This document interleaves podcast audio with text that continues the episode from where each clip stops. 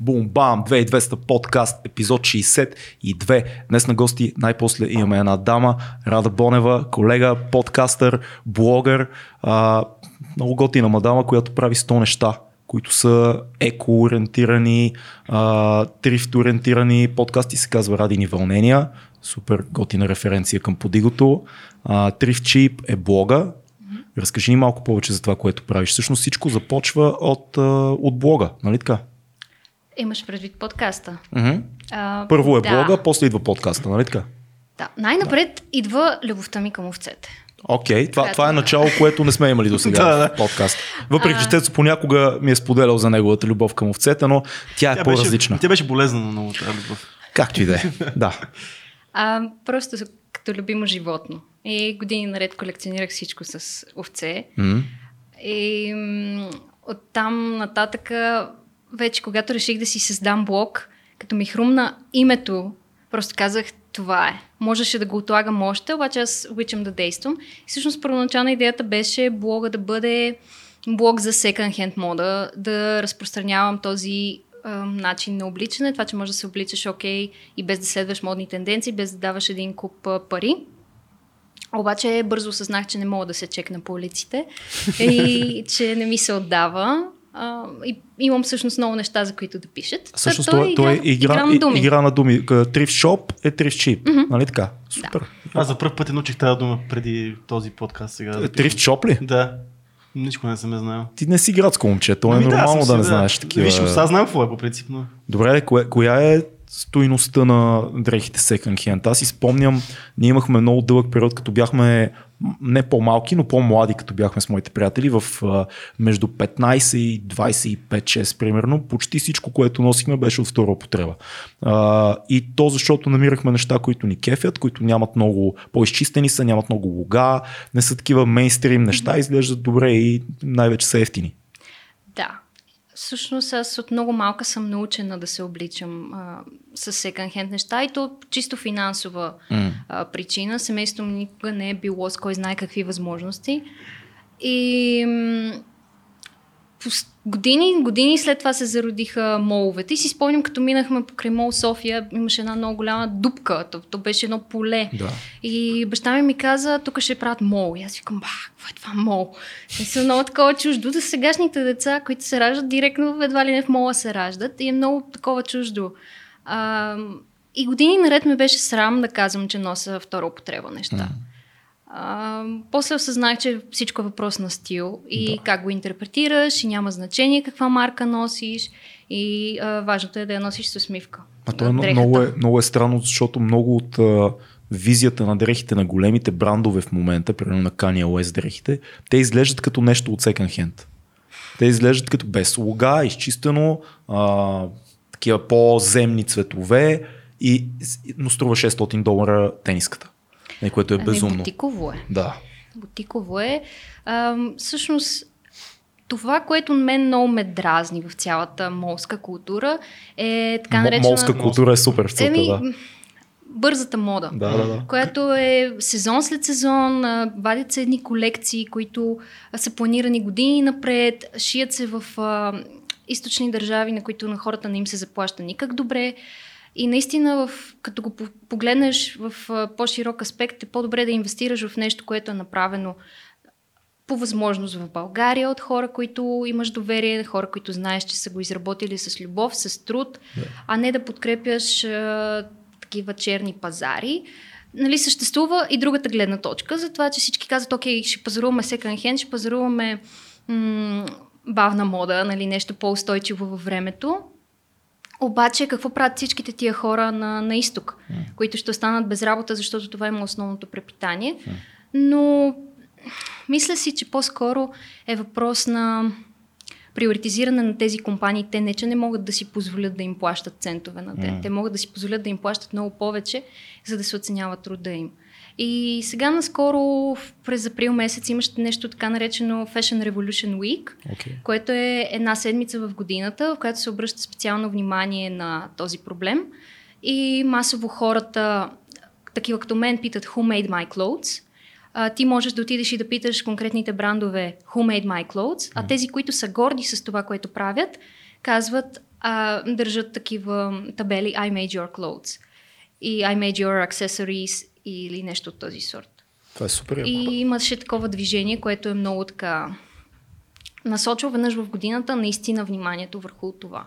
Аз също съм много против. Аз много мразя да дам безумни пари за някакви скъпи дрехи, да даваш за някакъв бранд, а, което наистина не го понасям. Това не, че не пазарувам секонд хенд, но предпочитам аз пък да пазарувам от тези аутлет нещата, които не са минала име вече тази бързата мода. А, но откъде ми идва тази консуматорщина на цялата на това модерно общество, да носиме, да си купуваме, да даваме 200 лева за просто е, за, за един надпис на, на една проста фланелка, което е безумно за мен. Ам, в България си мисля, че нещата, както с всичко, се случва с забавяне. И тук някакси марките, които носят бедните Мгм. а, на Запад, тук са някакви такива лукс едва ли не. Тук е много газарско да носиш еди каква си марка. А, дори вече съм им изгубила дирията, но Там Филип Лейн и Бола е такива, Това- да, статус, дрежки такива. Дори, дори, да говоря за по-низкия клас. А пък, пък ако си купиш фейк Филип Плейн от Илианци, това вече си Е. върха на газарщината. Както са повечето, между другото. Да. Не, когато съм виждал Анзо Кармани, което е за мен е класика голяма. Всъщност, логиката, Одипълс. логиката е, че ако е, реално няма какво да се лъжим, ако човек си купи оригинален Nike, който е изключително скъп, това е качествена дреха. Тя ще ти изкара много дълго време и в това няма съмнение. Проблема идва в това, защо тази дреха има такава дистанция между производствената цена и цената, на която се продава. Тоест те плащат много малко и тук не говоря за Nike, да за Adidas, за кон- конкретен бранд, но повечето брандове имат този, този казус. Те дават супер малко пари на хората, които правят нещата и ги продават за хиляди проценти по-скъпо. И това е казус. Да. Точно там, там е проблема. Проблема е и в а, наистина купуването на марката заради самата марка. Купуването всъщност, консуматорството ид- идва и от това, че ние гоним едно такова фалшиво щастие, което ни доставя М. новата покупка. А всъщност нямаме нужда от чак толкова много неща. И ти си истински щастлив, когато си облечен на нещо, което ти харесва. Ти е Тоест, удобно. щастлив имам предвид друг, другия аспект на щастлив. М. А, нещо, което ти е удобно, нещо, което те кефи, нещо, което истински знаеш, че ще ти служи и в крайна сметка дрехите са просто дрехи. Да, и е важно да кажа, че аз съм лицемер в момента, защото ти знаеш аз колко обичам найкове и си купувам Е, и найкове. аз маратонки си купувам. но пък моята, моята логика по-скоро е, че тази обувка ще издържи много дълго време. Да, за обувките специално. Това аз е- И аз си за обувки. Да. да. И аз обичам да си купувам скъпи обувки, всъщност, защото знам, че ще издържат много време. Да, Ако мислите за сега, в момента става много популярен минимализма. То е много, най- то е философия, нали, и много и за отношения, но много се вплита и в това нещата, които имаш вкъщи, за дрехите и така нататък. Какво мислиш за това Много нещо? на време ме питаш, защото тази седмица пускам епизод за минимализма. Подкаста. Да. Да. А, в момента го едитвам. И ам, Една идейка по-близо Да. микрофона може да ти да е просто е така на с... така вече Не, не, да се не, на почта просто. Да, Да, е така, супер. клати се. А, т- И т- нашия тази- подкаст се клати, ама го балансираме вече 62 епизода. Ами, Така, щом на сте- ръба сме постоянно. Чакай само, давай ти си говори. Вие сте сговорна дружина. А, така. Добре. Е, супер. Да. За минимализм. Okay, да. а, с една много готина дама, която даже написа книга и я пусна безплатно по време на пандемията, Като на извънредното положение. Да. Да. А, и сега реши, вчера всъщност съобщи, че решава да я остави безплатна, за който реши. Естествено, който иска може да си я купи с твърди корици от нея лично. Но много... Той има много различни аспекти минимализма. А, може да е както за вещите, но то по-скоро идва първо отвътре. Първо идва от начинът ти мисля. Аз и в, и в епизода, и в разговори с нея казах, че аз не се наричам минималист, но съм минималист в сравнение с свое предишно аз. Аз с всеки един аспект намалявам все повече и все повече, за да оценя това, което наистина ме прави щастлива. И тук има една простичка такава формула, ако мога така да го нарека, че ти когато освобод... се освободиш от нещо, автоматично правиш място за нещо друго. И тя много добре сравни това как а, при... телефонът ти или компютърът ти, ти като отвориш много табове и много приложения и то забива. И в момента, в който изчистиш това, което не работи, освобождаваш памет, освобождаваш възможност, освобождаваш енергия, освобождаваш пространство, за да бъдеш а, щастлив и се усеща една такава лекота. Така че това е един процес и то не става от днес за утре. А от мъжката гледна точка, вчера си говорих онзи ден с един приятел, който каза, знаеш колко ми е лесно сега. Минало е, останал си е пет тениски, пет дънки, пет такова и каза, въобще не мисля какво да обличам, а, да обличам сутрин, просто хващам, което е. Това е като моя, като моя зет Филип, който аз може би съм ти казал. Филип има а, три черни а, чифта дънки и три черни тениски. И е, абсолютно няма колебания, не губи време в това кое и къде да облече. Всичко е много здраво, много качествено от нещата, които има, но няма казуси в нито един момент. Което е малко странно, но е до, до натурата на човека, защото пък има хора, които обичат да се изразяват чрез начина по който се обличат и не върви да имаш, нали, като този на, на Фейсбук, на, как се казваше, Абе, Зукърбърг. Зукърбърг, да, дето през цялото време обяснява как имал еднакви тениски, еднакви дънки. И Стив Джобс. Стив Джобс също, нали, той го въведе реално цялото нещо, за да а, минимизира времето си за избор, за да бъде по-оптимален в работата си, което е леко шантаво, защото ако ти изпитваш вътрешна нужда да се изразиш чрез а, облеклото си, трябва да имаш тази възможност.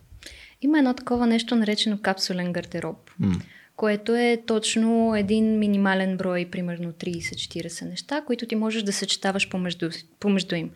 И те, ако са в такива неутрални цветове, или пък са примерно някакви бейсик неща, като черно-бяло рае, синьо-бяло рае, ти можеш много добре да ги съчетаваш помежду си, но честно казвам си мисля, че когато си жена е малко по-сложно. Абсолютно. Още повече, че зависи какво ти е ежедневието, но някои пъти съм кежуал, други пъти ми се налага на официални събития и аз за официални събития не мога, три пъти ще се появя някъде с една и съща рокля в една седмица, не, не става. Предполагам, че и цветовете играят значение, когато си жена много повече, отколкото при нас, защото емоционално ти си свързана с тия цветове. Аз се старая да, колко да е. Ам, преди носех само черно. Mm. И отивам аз на им пеех в хор и отивам на концерт и съм се облякла с бял ленен потник и дънки. Нещо, което е супер нормално в момента да ме видиш. И майка ми ме вижда и казва, Оле ле, маменце, а това ти ли си? Беше толкова, толкова щастлива, но а, тогава изразявах себе си и любовта си към метал музиката а, с а, черното и исках всички да знаят. Когато си в такава възраст, искаш всички да знаят, че слушаш метал. Абсолютно. Имаше вътрешно противоречие с моята шара на душа и това, че ми е ам, правех ръчно правени бижута и бях отгоре до долу в бижута, любими ми цвят е зелено и изведнъж ти, единия ден си пълното хипи, другия ден си dark mode. Колко годишна си била тогава? Ами от 14 до 19. Точно чупката, рамката търсенето малко. Да. А, в Бога ти, освен за това, което сега си говорим, какво друго също включваш в него, защото ти кажа, че той много се е разраснал с, mm. с времето. Какво още има там? За какво пишеш? Да, аз подкаста го направих, защото не ми достигаше а, ограниченията, които блога ми а, създаваше, колкото и да, да е, той е личен блог. Uh-huh. Тоест аз мога да си публикувам каквото желая. А, нямах идея първоначално да правя рецепти, да ги, напиш, да ги написвам, но а, се случи едно партньорство още в първите месеци, откакто създадох блога. Подкрепи ги тези хора и така. А, Кажи си ги. Кажи ги хората. А, а, Делишо, които са мега якото сирене от кашу. Още тогава се казваха сиренека. Следя ги още откакто беше просто продукт в, в техния ресторант на, на Лъвов мост. И много готини хора. Пробиотично сирене влагат цялото си сърце и, и, и е нещо, което ти самата а, ядеш и се кефиш да. и е нещо, което е проверено от тебе. Това е супер. Задължително всичко, което пиша а, като продукт е проверено от мен. Супер. А ние много обичаме да ни препоръчват неща, защото не сме телевизия, няма проблем някой като ни каже нещо е яко, трябва да, да си го кажем. Да. А, да. Това е а, топито, както се казва, да. на тинейджърски. Да, много всъщност, е, има сладко-кисел вкус и много добре се съчетава. Всъщност, с... ако не се лъжа, ти си веган. Веган или веган, как се казва? Веган. Веган. Така ли е? Да. Значи ти си първия веган, който гостува в 2200 подкаст. Само бивши вегани сме имали. Така, това е много интересен въпрос. Цялата тази тригърваща тема за, за веганството и, и различните видове хранене и хора, които казват веганството е култ, секта и така нататък. Ти си нормална, аз те познавам, ти си пич. Въпросът е по-скоро, защо постоянно в медиите, като стане дума за веганство, се появяват едни много луди хора, които говорят, Мажат с кръв. мажат се с кръв, говорят Обикноват крайни се. неадекватни неща и създават лошо име на един начин на хранене, който за едни хора е подходящ, за други не е. Това ще се съгласиш, нали така? Там нямаме, нямаме различия в мисленето. Защо няма адекватни хора, които като тебе, като стане дума да се появят в медии и да кажат така и така и така, а само някакви луди и такива. Не ми се занимава да ходя да... Плюс това не членувам в българско вегетарианско общество. А, участвах ли? в едно тяхно... Ами, естествено, всичко всичко си има Смисъл, Ам, участвах в едно тяхно проучване, колко, преброяване такова, М. нали, в което просто... Преброяване на веганите. Ами да, в смисъл чисто статистически. Тогава е бях парад, вегетарианка. веган парада, примерно. А, има фестивал. Има фестивал. Два, два пъти годишно. Даже преди няколко години ме поканиха да участвам на един. Но честно казано, хич не се, а, хич не кликнах с тези хора. М. Ам, нито участвам в флашмоби, нито ходя да м, протестирам. За мен това е личен избор и аз не искам да го натрапвам на хората. Даже, не, честно казвам, не обичам да говоря за това. Противно на всички вицове. Аз вицовете гледам да се образовам предварително. То точно За това да са, не ми ги казва точно това друг. са безумните вицове, нали? А, а, к- к- къде беше днес? Между другото, аз съм веган. Да, и да, започваш да, да. да. Как, как се казваш, аз съм веган и започваш да говориш за това. Клишето е станало вече за, за това нещо. А знаеш ли как казват а, родителите вегани на децата си? Айде, маме, прибирай се, че ще ти овех на. Добре, въпреки, че не обичаш да говориш за това, ама все пак си дошла тук, няма как да избягаш от това При въпрос. Е, двама да. месояди, крайни Да, да, месояди. Да. да. А, Затова ще говорим за това малко. да, защо, ти защо направи този избор за себе си? И от колко време си веган? Ами, 4 години вече карам пета. Супер. Преди това бях вегетарианка неопределено време. Мгм. Но всичко е процес. Както всичко в този живот, да. няма как от днес утре. И до сега не съм гледала нито едно от тези филми, които а, хората рекламират и казват, това ще промени живота ти. А, не мисля. А, тоест, това може само да те накара да Да опиташ. Обратното да. А, да се отблъснеш Да, даже. ако, М. ако някой ти каже гледай това или да ти гледа в чинията, аз не обичам да гледам в чинията на другите, както не обичам и те да гледат в моята. Да. Ам... Наистина то си беше процес. Първоначално, може би по, по, по, по отзад да тръгна, ам, живеех а, само на Кока-Кола и шоколад. Нали, ядях други неща, но това ми беше основното на деня. Да. Ам, не съм научена да пия вода, не можех да пия вода никаква. В смисъл, нормално е литър и половина-два на ден да си пия. Аз пих по толкова на година, без да преувеличам, чисто вода пиех а, всякакви газирани сокове и други гадости. А, нали, в тинейджърските години мисля, че е нормално да Абсолютно. прибягваш към такива неща, но другите много ми повтаряха, аз казах да, да, точно нали, този ефект.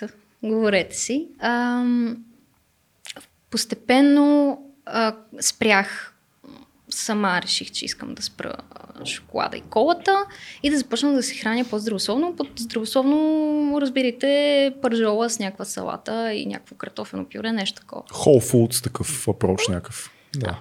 А, започна да ми идва много енергия, след като вече това, което ми измукваше колата и шоколада.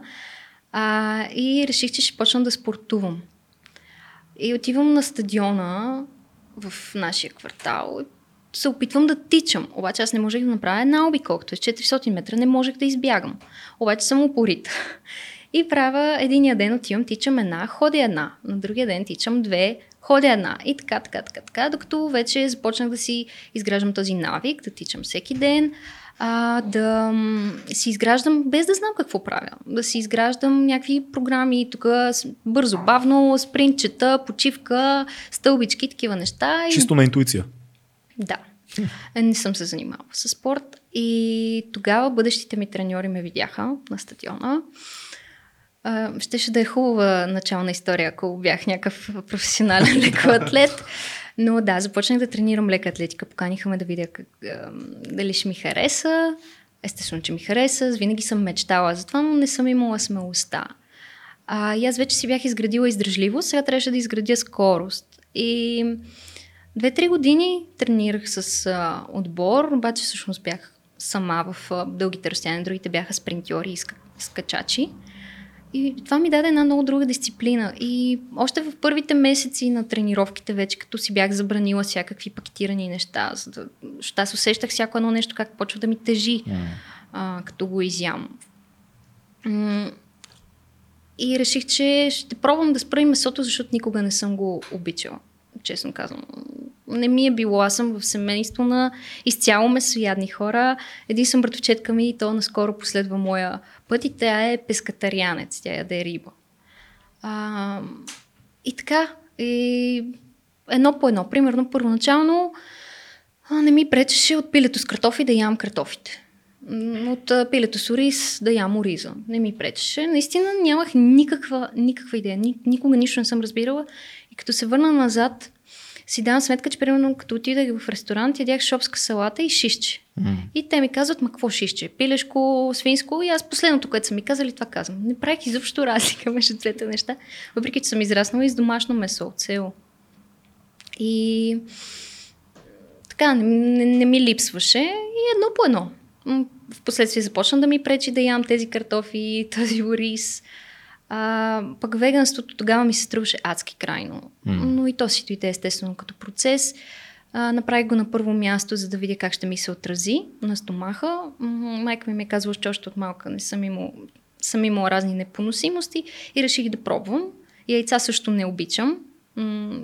Тоест, така наречените а, видими яйца. А, когато са невидими, примерно в кекс или в нещо друго, нали, естествено, че съм ги яла. И така започна един експеримент и най-трудно ми беше да откажа кашкавала. Mm. Те, нали, там имаше някакви теории, че те му слагат нещо, за да е пристрастяващ. Но, да, половин година а, си хапвах кашкавал. Просто отваряш хладилника и в момента, в който спрях да си го купувам, спря да ми липсва. Mm. И всъщност а, съм пълна с енергия но, но не си давам някакви граници. Ако ми се дояде нещо, ще си хапна, не че ми се случва. Правила ли си си изследвания за дадени храни? Нали? Има такива, които да. ти показват какво, към какво имаш mm. непоносимост. Даже последно си правих точно преди извънредното mm. положение. Реших, че ще стартирам след новата година. А, така, имах поводи да се стресна за здравето си и още на 2 януари, първата седмица, тръгнах по профилактични прегледи. На 2 януари? Да. Ти си маняк, в смисъл веднага не, по график. Наистина, при първата възможност да, да. така реших да започна годината на чисто, защото ам, българина като че ли си обръща внимание чак когато преножа до кокала и когато нещо такова а, лошо му се случи. Пък а, много обичаме и да отлагаме. Така, и какво, може... какво ти излезе като, като резултат? Всичко ми беше наред. Преди това си правих и хормонални изследвания mm-hmm. по дерматологични причини, така че а, а из, имаш ли смисъл, излизало ли ти, че примерно имаш а, а, а, непоносимост към млечни продукти или към месо или към яйца, такива неща по-рано, на по-ранен етап? Ами аз си правих ам, правих си алергични изследвания преди няколко години в Александровска, където тук бе, така, тук ми нашариха цялата ръка и тук също, т.е. с едни точки се uh-huh. прави. А, но не ми излезе да имам алергии. Тогава имах някакви страшни проблеми по главата, по врата, изобщо не знам откъде дойдоха. Това примерно 2016-17. Да. А, но ми казаха, че нямам алергии и да отида на тестове за непоносимости. Обаче така и не отидох, то ми изтече и направлението, защото това нещо струваше около примерно общо 1000 лева тия два-три теста, mm. които те ми сложиха. И съм решила да го направя, но все още не съм и за момента действам на интуитивното да видя проба грешка, кое ми влияе. Не твърдя, че имам... То непоносимостта се проявява от време на време. Mm. Наистина аз се чувствам добре и докато се чувствам добре, какво ядеш в момента? Горе-долу? Мисля, изцяло растителни неща, но е интересно е. Да, да. Това е, много често се задава този въпрос. Какво ядеш и какво тренираш? Това е. Да. Ам, даже в офиса ни, моята колежка, всеки ден на обяд. Какво ядеш? Тя се подава над бюрото. Много е интересно и на хората всъщност им е много интересно. А, любимото ми хранене за деня е закуската. Така. Не, не мога да изляза навънка, мога да изляза без да съм пила кафе но без закуска не мога. Аз... Вярваш, че закуската е най-важното хранене за деня? Ми не знам, за мен е най-важното, защото Аз попаднах, съм пълно... За, да. за тебе е най-важно. Аз попаднах преди а, известно време на това откъде тръгна този, откъде е тръгнал този израз. Mm. Всъщност това се появява в една статия а, 60-те години в Штатите. Тази статия е поръчкова за най-големия производител на зърнени закуски тогава. Ага. И цялото нещо е пиар кампания, цялото нещо е маркетингова Ема, кампания за зърнени закуски. Закуската е най-важното ядене за деня. Ема пък древните японци имат една мисъл, която казва ти изяж закуската си сам, сподели обяда с приятел и, и дай вечерата си на, враг, на врага. Това е доста по... Възможно е, Да, но да. това са също и хората, които ако ти унижиш достоинството си пред мен, трябва да се самоубиеш ритуално, Е, така че как? трябва да подхождаме с лек скептицизъм Е, да, да, но има, преди, има исторически сводки и за това по- А. Аз съм скептичен за закуските като цяло. Е, аз, аз съм закусвам, аз цял живот съм закусвам. Да, да, да. да, така че. Ами то са различните Всеки хора, е но различен. преди да съм продължила нататък с храненето, имам една много любима дума на латински. Компания буквално означава някого с когото си делиш хляба. Мгм. И според мен има супер дълбоко М. значение и смислено. М. Не всеки ти е ком, ком, Компания. компания. Да. Това е... А, да. Къде, какво ядеш беше въпросът? Да. А, та сутрин а, обикновено ям весени ядки а, с а, намачкан банан, Да. някакъв а, друг свеж плод, ако има колкото за контраст, канела, слагам си разни ленено семе, конопено семе, всякакви такива неща, които имат важни нутриенти. А, правя си напоследък сама фъстъчено масло и тахан, така че по една Супер. лъжичка си имам и това ме държи до, до, къс, до късния обяд. Да, въглехидрати, мазнини, супер силово. Калории, колкото Да. искаш, да. А, някои дни на смути, разбира се, но пак горе-долу същите. Най-любимото ми е спанак, банан, магданоз. Евентуално, ако, ме очак... ако няма да ям скоро ам, овесени ядки и пак други семена. И, и това е много добре. Може с вода, може с овесено мляко или някакво друго такова. На обяд обикновено ям нещо манджоресто, което, да ме, което да ме засити. А, сега напоследък, като съм вкъщи, не ям следобедна закуска, не се сещам за това, противно на хората, които сигурно ядат повече, откакто са вкъщи. Аз предполагам. Всички ние тук. Not me. Не, не признаваш, не си не признаваш. признаваш. Не, не, не. Стига. бе. Аз съм с широка риза днес, така че всичко наред. А, и за вечеря обикновено гледам да си приготвя м- голяма салата с разни сезонни благинки, в която обикновено има разни бобови а, неща, като нахлуд, боб, грах, а, леща. Следиш ли си нивата, колко горе-долу протеин приемаш на ден, мазнини, въглехидрати и така нататък? Имаш ли? Предполагам, че имаш съм да, го. представа Следяла вече. съм го, но а, вече е на око. И съм почитател на така нареченото интуитивно хранене.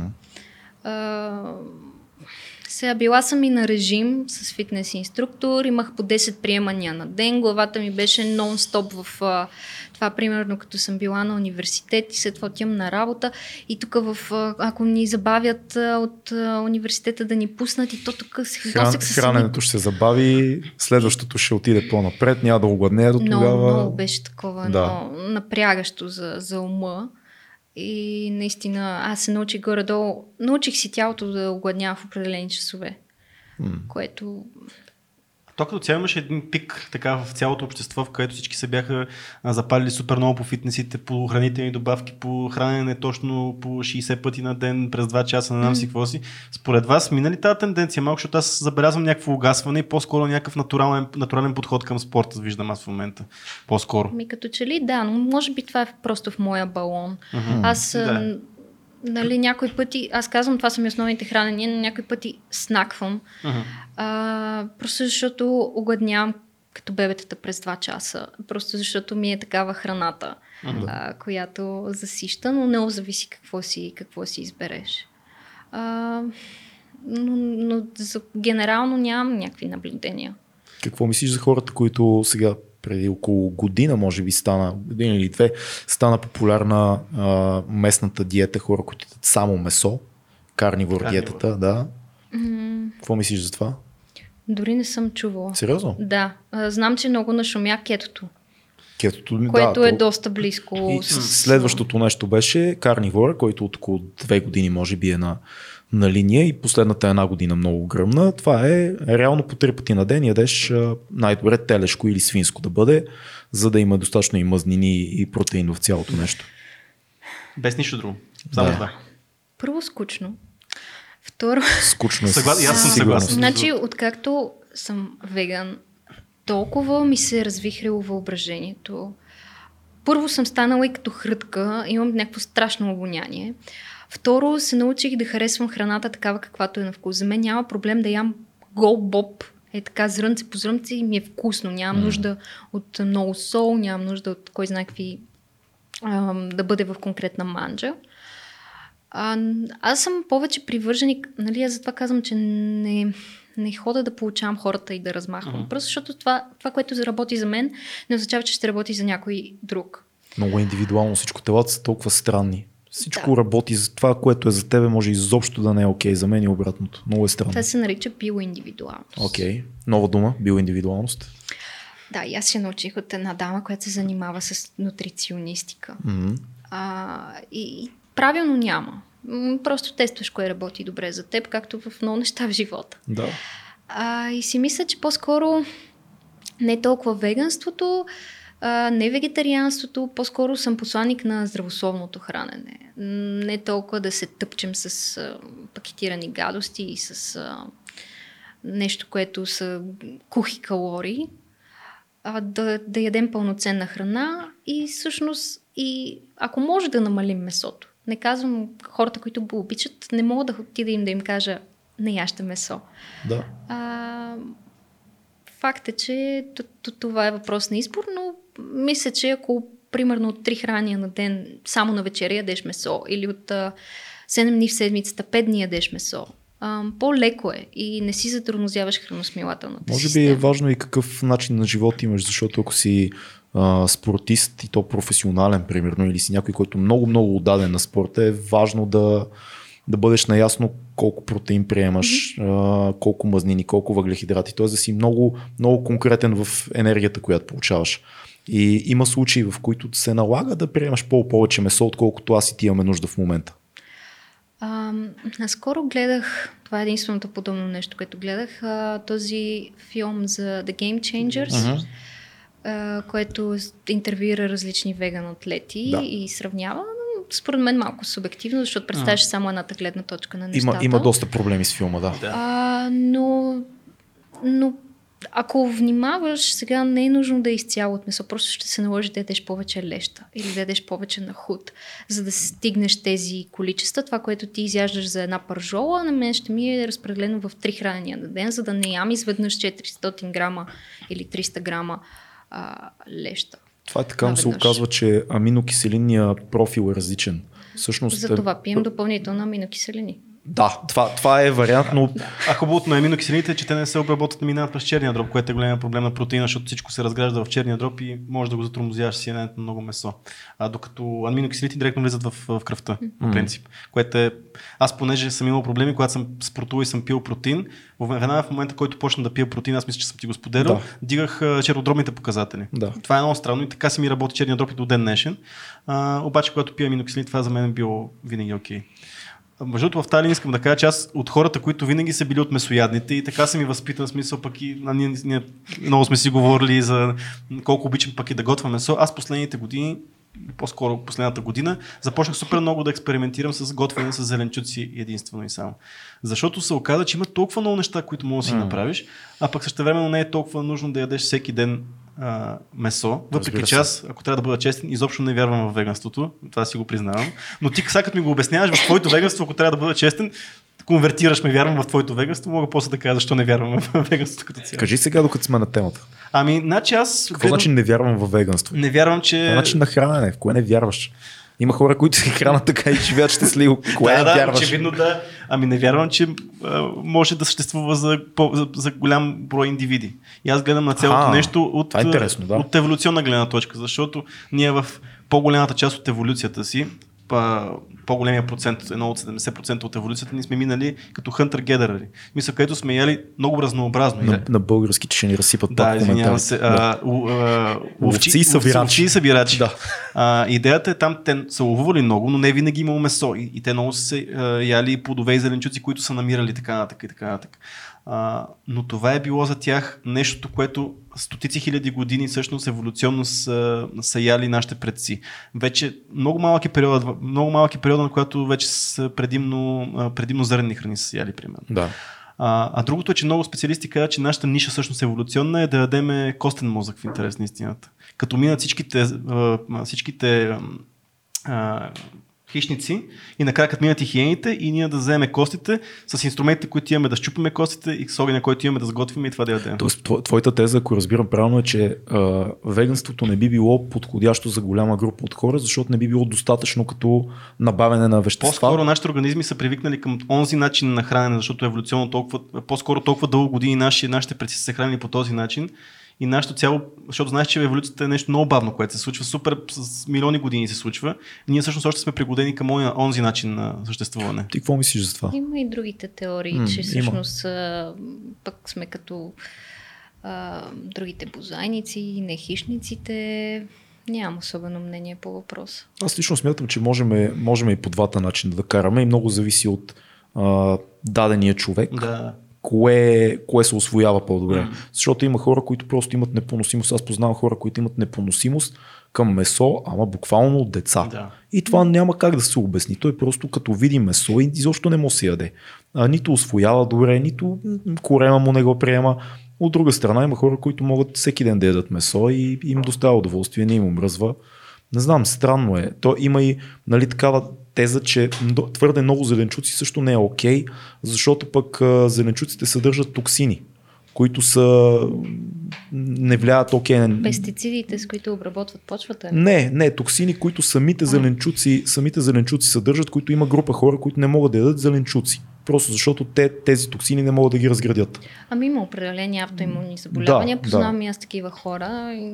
Не е много приятно. Така че те са много малък процент. Нали, да. Той е като с а, глутена. Нали? Mm. Много беше станала тази шумна вълна, как всичко е вече глутено, без глутен, без глутен. Даже някой ми беше показвал снимка на грим, а, грим без глутен. Не, да, те си го купуват разни кифли там, а, пък то нали, не го ядеш, няма как да го освоиш този да, глутен. Да, то попада в, в кожата директно. А когато си мисля, че съм зле, после се сещам за моя приятелка веганка. Mm която има алергия към пшеница и царевица и киви и някакви други такива неща. И изведнъж си казвам, бе, аз съм супер, бе. В смисъл, да. става ми тъпо за нея. Тя, примерно, един обикновен хляб не може да, да яде. Да, но пак, нали, Което... нали, говорим за много малък процент от населението. Да. Мисъл, много е, много е индивидуално всичко. А то голямо... Истината е по средата. А то много често веганството е нали, потикнато от природозащитници. Смисъл, ти, примерно, да кажем, обичаш много животни, не искаш да убиваш животни, за да ги ядеш. Мотивация. Като мотивация да. за веганството идва, как се казва, природозащитната такава порив вътрешен. Ти имаш ли, има ли това свързано ли по някакъв начин с веганството? А, то малко като а, кокошката или яйцето, защото mm. ти го наричаш нали, за природозащитниците, а то го има и другия аспект, mm. в който всъщност селското стопанство е втория най-голям или първия най-голям замърсител Мисля, в света. Първия. А, и специално, нали, щом има търсене, има и предлагане, и когато се отглеждат тези животни, а, и за тях отива адски много вода, адски много култури, които потенциално биха могли да изхранят доста голяма част от население.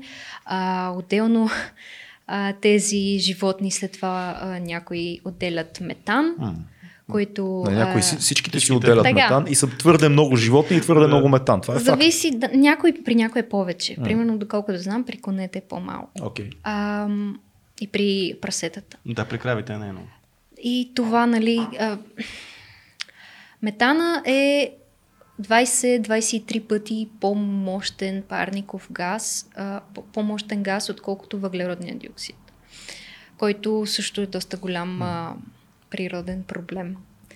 А, при мен и, и нещата са, са свързани. Но аз съм, нали, колкото егоистично звучи, съм го направила най-напред за себе си. Да, обичам животните. В момента ми е неподнятно как ще ям животно. Може би ще се върна към млечните но, но от ясни източници, от а, ферми, а не от просто така от магазина, за да подкрепям някакви бизнеси, но ам, при природозащитниците го има това, че примерно хората, които са се опитали да живеят по-природосъобразно, са първо са започнали, после са установили, че всъщност когато са вегани, произвеждат косвено по-малко въглеродни емисии. А, други го правят нали, най-напред от любов към животните, трети го правят а, по здравословни причини, четвърти по най-най-различни. Някои го правят за тренда. Да, да. Обаче много бързо и минава след това. Много е важно в, с каква идея се впускаш. Естествено, че като правиш нещо много, най-напред нямаш идея какво правиш. Mm. А, и, и всички си мислят, окей, ти ядеш само картофи и рис, защото това е нещо, което се сещаш. Или най-много да, да се сетиш за това какво ядеш на бъдни вечер. И да. а, а всъщност асортимента е огромен. Друг е въпросът вече, а, че е по-ценно да залагаме на нещата, които са локални като продукти mm. и по-малко тези, които са супер храните в а, изток, в някъде в Южна Америка. Киноа и така нататък. Да. да. Което а, има го и този проблем, че а, търсенето толкова е нараснало на такива продукти, че няма тези продукти, са станали прекалено скъпи, че няма а, местното население не може да си ги позволи. А, вау. И това въжи, например, за сапунените ядки, които са едни много такива малки топчета. Приличат на, ако сте виждали как изглежда индийско орехче, mm-hmm. оригинално, е такова като манисто, което а, се използва вместо перилен а, препарат. Аз също тествах да, да видя. Пере, да. Пере като прах за пране. А, и всичките такива zero wastери а, се впуснаха да си купуват а, такива сапунени ядки, които идват от другия край на света. А всъщност за хората, които а, живеят в по-обособени райони, които не трябва да замърсяват водата си, защото е оскъдна, и те трябва да използват тези ядки като по-екологичен вариант, по-природосъобразен, няма за тях.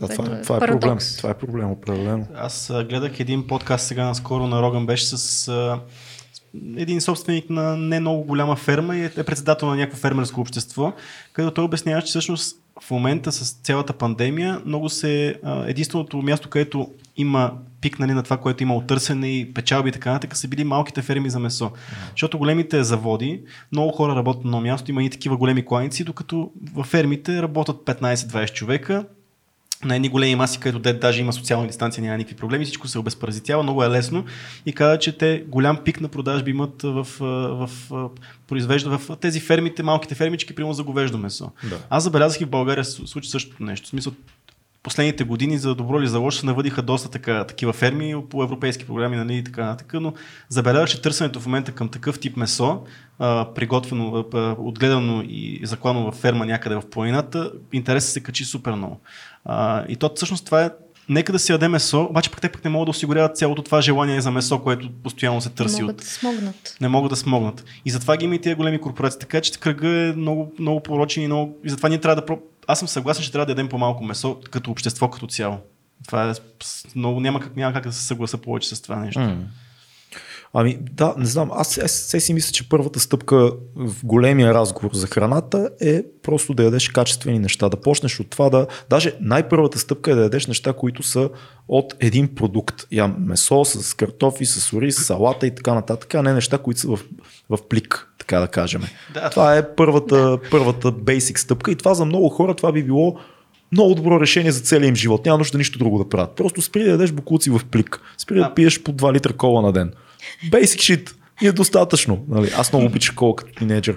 Вафли, вафли Мура и Кока-Кола направо избухвах. Да, обаче пък има и друг проблем, защото пилето, което ти е отгледано в една голяма такава ферма, ти се ферма, която има работят хиляда човека и гледат по... Хормони. Да. Защото Струва... това, това с хормоните е мит. Ами, познавам, мисля, не... Е. трябва да ти разкажа, познавам човек, който е много свързан с този бранш. Всъщност, и, и, това с хормоните, де всички да. го казваме, е Сам, много по-скъпо. Ами, дават се неща да. чрез храната много често, но не са хормони. Да. Хормоните са много по-скъпи, отколкото повечето хора си мислят и да инжектираш 2000 пилета с хормони, всъщност е много по-скъпо, отколкото да. пилетата там. Така че има. има... Но това, което го казвам, идеята ми е, да. че пилето ти излиза на 5 лева килограма. А ако аз произвеждам и гледам 100 пилета uh-huh. и моето пиле, което аз трябва да отгледам и да, да си създаде две ръце да го отгледам това пиле, ще ми струва 15 лева килограма. Ти какво си купиш? Uh-huh. Пилето от завода или моето пиле, което е много... Не, не съм му бил никакви инжекции, нищо не съм му давал. Отгледал съм го бягащо пиле, свободно, кокошка, не си Между другото, в България стандартите са доста добри последните години, доколкото знам за известните марки, които носят месо и така нататък. Не сме, не сме като в, в Штатите, в това най-масовото. Да, да. Еми... За, е, сравнително европейски са ни стандартите и е по-окей положението, според мене. Мисля си, че хората все повече започнат да ги грижа за здравето си от происхода на храната, на храната им. А, особено сега в а, ситуацията последните месеци се обърнаха към българските производители, да. към малките магазинчета в квартала, към а, малките млекарници, месарници и прочие, отколкото към а, големите а, бизнеси, което няма абсолютно нищо лошо. Нали, какво беше Know Your Farmer mm. и Support Local. Mm-hmm. За много хора проблема е времето. Времето да, да пазаруваш в малките места, времето да познаваш хората, от които си взимаш храната. Хората работят по цял ден. След това е много удобно да минеш през големия магазин, всичко Факт. на един път и се прибираш. Факт и то така е направено. То За да ти е, е лесно да. и да ти е бързо и да се изгубиш в лабиринта. И... Цялото нещо, аз което искам да кажа, всъщност българина го интересува да му е ефтино. И, да е на Делавера. Okay, и да е на Делавера, да има промоции, да му е ефтино това нещо. Значи, може би има някакъв наистина ренесанс, който казваш. Аз го виждам и аз в много малък мащаб, но по, принцип хората искат да има ефтино и в магазин има промоции. И като си купиш от Гърция домати, са ти много по-ефтини, отколкото българските домати. Не може да ги виниме, че иска да има ефтино. Факт, факт. Добре. Но ако искаш да си здрав да, и да факт. се храниш здравословно, трябва да полагаш усилия. И няма как, ако не полагаш усилия, да ти дойде на тепсия. Да, може да си поръчаш онлайн. А, има разни фейсбук групи, в които можеш директно, ако нямаш градина и баба, и леля, и стринка, можеш да си поръчаш от тези хора и с куриера ти идва пред вратата един кашон. А, дойде куриера сега по време на докато си бяга вкъщи и вика, ето тук малко треволяк да си пасеш. Обаче, little did he know. С кев си го опася. добре, аз искам да го питам от пъти, най- най-вероятно имаш наблюдения. Този етикет бил, всичките тия неща, скамни са тия неща или наистина си заслужава да платиш една двойна цена за да нещо, което има етикет бил и то наистина ли е бил, според тебе? А, аз много внимавам за всичките тези сертификати. Даже това е нещо, което съм планирала да опиша в статия и за храната, но по-специално за козметиката. А, при мен е и много сложно при козметиката нещо с опаковките, с, съставките, с происхода, с това дали е подходящо за мен и то общо взето няколко компонентни фактори. Да, внимавам за тези неща. Има си официални сертификати и им се доверявам. А, някои пъти не се налага да чета нататък съставките в подробности, защото съм изградила този навик, сядам и почвам в магазина. Така, така, така, така сканирам. А, за храна, за козметика и за всичко. А, и на мен ми служат като един вид а, штампа, че това е mm. нещо, на което мога да имам доверие. Сега някои злоупотребяват с тях, изкопират, а, а реално не са официалните сертификати. Т.е. те, за да имат този сертификат, са минали определени критерии на европейско ниво. В Америка са доста по-занижени да. критериите, особено за козметиката. А, примерно, за да се нарече една козметика натурална, органична, еди колко си процента, примерно в а, САЩ, а, в някои щати са 15-20%, докато тук вече говорим за в пъти повече. А, което 15-20% е много, много малко. Тоест трябва да се внимава и човек наистина да отделя времето да прочете какво се случва отзад. Ми, малко се поинтересуваш и след това знаеш за какво става въпрос. Аз също не съм експерт. Имам си хора, на които се допитвам, телефона, mm. имам приложения, които ползвам. Всички телефона. имаме Google. Не е нужно да си експерт. Всички имаме Google. Въпреки че аз искам да те попитам и за друго. Има една много неприятна част от а, населението, което до такава степен се обсебва от въпросите, свързани с а, климата, храната, а, Zero Waste тематиката, че чак стават воинствени и, и сякаш това придава целият смисъл на живота им. Каква мислиш, че е причината за това нещо? Не искам да конкретизирам да. група, но... Грета това... Тунберг. Тя, да знам, тя, да. тя е дете тя е там, готина, тя, тя е малка, тя... това не, да. не, не, няма как да е примерно. Познавам много такива хора, които това става каузата ти на, на живота, това е най-важното, ти можеш да говориш само за тези неща, обсебваш се, влизаш в един тунел и, и си там, нямаш живот. Много относително. И на мен много голяма част от живота ми се върти около тия неща, просто защото хората с това ме свързват. Mm. Ам... Не, не мога да дали ще е това или ще е нещо друго, хората пак си изпадат в крайности. Факт е, че това да си екосъобразен и да си хелти и всичките тия неща, които са по някакъв начин и свързани, станаха много модерни. хората започнаха да го правят някои заради тренда, но ако, е, ако помагаш на природата, дори да го правиш, окей, okay, окей okay, съм с това да го правиш дори за тренда, стига да, да има някакъв ефект от твоите действия, положителен. Mm. Мисля, че обичаме да се делиме на групички, на, на племена. Да. Аз, съм, аз съм тези, ти, ти не си като мен, значи ти си много лош човек. Това, това е много актуално спрямо с сегашните да. неща, които се случват в света. Преди време бях а, някъде на проект и попитаха, дигнете ръка, ако някога сте били дискриминирани.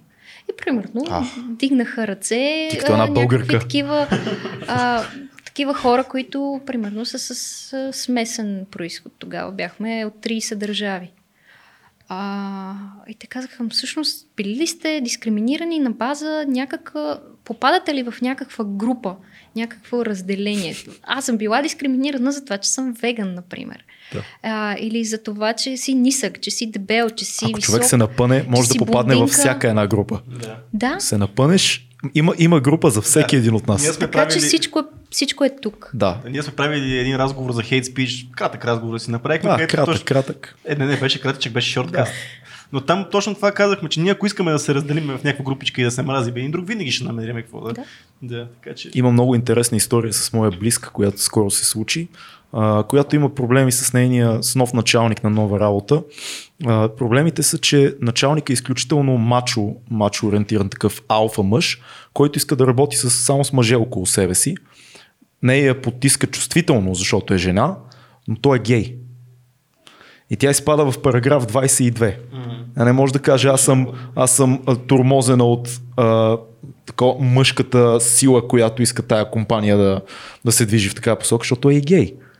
Виж колко е, колко е интересно, колко групи тук се срещат и се сблъскват. И, и да, има, има такива много интересни Ама случаи. и ние сме ни потисници с тебе двамата, защото това е но четвърт... сме, но сме и потиснати. и така, защото това не е четвъртата дама, са, извиняй, но да. Имаме 62 епизода, какво каза? 62 епизода в четвъртата дама. Да, май никой не ни е обвинил. Само сестра ми. Само сестра ми е обвинени, че сме такива а, шовинистични прасета, които не канат жени в подкаста. Ми зависи какво ти е обкръжението. Аз за скромните си 20 на епизода имам двама-трима мъже гостували. А, баланс. А, но пак ми се струват недостатъчно. Да. Но просто това е моето обкръжение. С такива хора аз общувам. Да. Масово, жени, с... за да ги познавам достатъчно м добре. Това, това ми е обкръжението. Ще поговорим след малко и за подкасти, но аз първо искам да хванем темата за блогърството, защото за нас това е една малко непонятна тема, защото аз примерно си признавам, че аз през живота си не съм следил блогове. Мисля, ти малко така каза, сподели да. преди това си говорихме, но за нас това е едно изгубено изкуство, такова, което ние не го и разбираме. Изчезваш. да, ама аз за мен аз съм го и намирал така, че... Сега вече за теб е ново. Сега за, за мен е ново, да. а, защо точно блогърството? Ти все пак късно почваш да се занимаваш. Преди колко време започваш с блогърството? Преди 3 години. Което вече има влогари много, така не навлизат. Да. Защо блогърството и каква е, какъв е чарът там? Какво е по-специфичното? Аз много по-добре се изразявам с думи писмено, писмено. отколкото аз съм дете на а, хора българска филология. Нашите са се запознали на премиера на книга. Въобще няма как круща да падне по-далеч от дървото. И всъщност, когато си създадал блога, моите приятели си мислеха, че ще бъде... Тогава много беше модерно да имаш блог за лично творчество, а, да си направиш сайт а, в някоя платформа и да си споделяш поезията, разказите, а, критични статии, анализи, такива разни политически мисли. Фейсбук върши тази работа вече. Вече, да. Да. А, да, наистина аз късно се присъединих към това общество. Даже когато започнах, не следях особено много хора. Това е 2017-та пролетта. А пък то още 2010-та нататък започват в България най-вече модните блогъри. След това бюти блогърите. А, и се получава едно такова общество към, към настоящия момент с ядрото хора, които са все още активни. Се познаваме лично, приятели сме, засичаме се, правим общи проекти. Много е интересно, защото всеки изразява себе си по различен начин. Имаш свободата да споделяш мислите си но си дадох сметка, че много, все повече се размива границата между блогър, влогър и инфуенсър. И в момента е супер модерно да си инфлуенсър, Инфлуенсър. да си а, на върха на социалните мрежи, да печелиш от това, да, да си продаваш живота А. просто. А, на първо място трябва да имаш ценности. И това и давам като съвет много често. Не, че съм човек с кой знае какъв опит, но щом се допитват до мен, давам съвети. А, на първо място го направи, защото ти имаш желание. Аз имах нужда да изразявам някъде мислите си, да говоря за темите, които ме вълнуват, които още тогава в, в последствие ги намираш. И аз съм човек на действието. Имам идея, директно сядам и работя по нея, не я отлагам във, във времето. Защото я хващам докато я зародиш, за да, Да. ме, за да ме поддържа. Нали, вече, за да пробиеш в тези среди, трябва много постоянство и упоритост. Какво значи за един блогър да пробие? Какъв е критерия за това нещо? Освен цифрите на статистиките, Мгм. в момента мога с месеци да не публикувам нищо и пак по 100-200 човека влизат на ден да ме четат, Това е супер. което не знам откъде. А, но първоначално, за да си изградя навика, публикувах всяка седмица, задължително по един път в понеделник. Тоест аз сядам уикенда и пиша. Впоследствие започнах да пиша, например, сядам уикенда и написам за няколко седмици напред. А, имах с, идва с апет, апетита, идва сядането. А, и започнах два пъти седмично и така в с течение на времето започнаха да ми се разгръщат и интересите. А, например, а, интересуват ме екология и то още от секонд хенда по някакъв начин е свързано. Реших да напиша една статия. Пък статията стана рубрика, пък рубриката стана сега подкаст. Въобще, ам, наистина има нужда и от още и от още, а когато получаваш обратна връзка. Успеха може би наистина се измерва с това, доколко те разпознават хората, доколко те разпознават а, брандове, които те припознават като, ам, като лице, с което а, могат да работят и да бъде посланник на техните идеи. Да, е това, да. това, е, това е супер. А мислиш, ли, че хората по някакъв начин имат, продължават да имат нужда от нещо, което да четат в интернет? Не просто влог, не и подкаст, което да слушаш, а нещо, което да седнеш и да прочетеш внимателно, обмислено, написано, а, някой е дал времето си за това нещо. Какво мислиш за това? Да, стана, стана доста модерно някой да казва, ама то никой не чете. Mm-hmm. А, според мен е важно. Според мен, който чете, ще чете. Да. А, много по-различно е да седнеш и да поднесеш едно съдържание, което би оформил като статия, да го представиш като а, видео. Съвсем, съвсем различна структура има, докато когато е текст, а, потока на мисълта е различен, играта на думи е различна, а, сама, самата структура на текста можеш да я разнообразяваш с, с снимки, с видеа, с такива неща. Много по-различен формат е и аз съм привърженик на, на блоговете и от моята камбанария изглежда, че а, хората продължават да четат. И на, и на моето обкръжение хората. Въпросът е вече ти дали имаш какво да кажеш на хората. Защото някои неща са измукани от пръстите. Да. Няма какво да си кривя душата. Наистина има хора, които се чудат какво да правят и какво да пишат. Но ти ако имаш какво да кажеш, Имаш и се за инфлуенсър, защото тя е толкова мръсна тази дума вече, че а, някои хора разбират по един начин, някои хора разбират по друг начин. Имаш ли се за инфлуенсър ти? не се наричам аз инфлуенсър, М, другите други. ме наричат така. Да. Това е ключовото, че ти когато сам се самоопределиш като инфлуенсър, Вече е ясно какво. да. А за мен важното е да се дава някакво валю това, което кажеш, защото една инфлуенсърка, която се снима така, а, не, какво валю ми дава на мен? Смисъл, какво ми дава аз, какво получавам от това цялото нещо? Смисъл, нали, ако седна да прочета нещо да, или пък да науча нещо ново, окей, дава ми някакво валю, тогава мога да ми е инфлуенсър този човек. Обаче да си да й гледам газа сега не Ами знам той какво. ще бъде, тя ще бъде инфлуенсър на друго общество. Тя няма да, Да. бъде на теб, но ще бъде на, друг, на друга част от обществото, което търси това и ще види нейната снимка и ще си купи тези цигари. Да. Да, или този абсолютно. парфюм. Така че за всеки влак си има пътници. Много относително. Ти, аз мога да съм инфлуенсър с моите малко последователи, но аз съм много нишова. да. А, когато започнах, нямаше друг, който да пише на тези теми, нямаше хора, които да правят видеа на тези теми и да говори за тези неща, така че сега се пръкнаха още хора. А, докато се развива природосъобразния тренд и все повече хора говорят за това.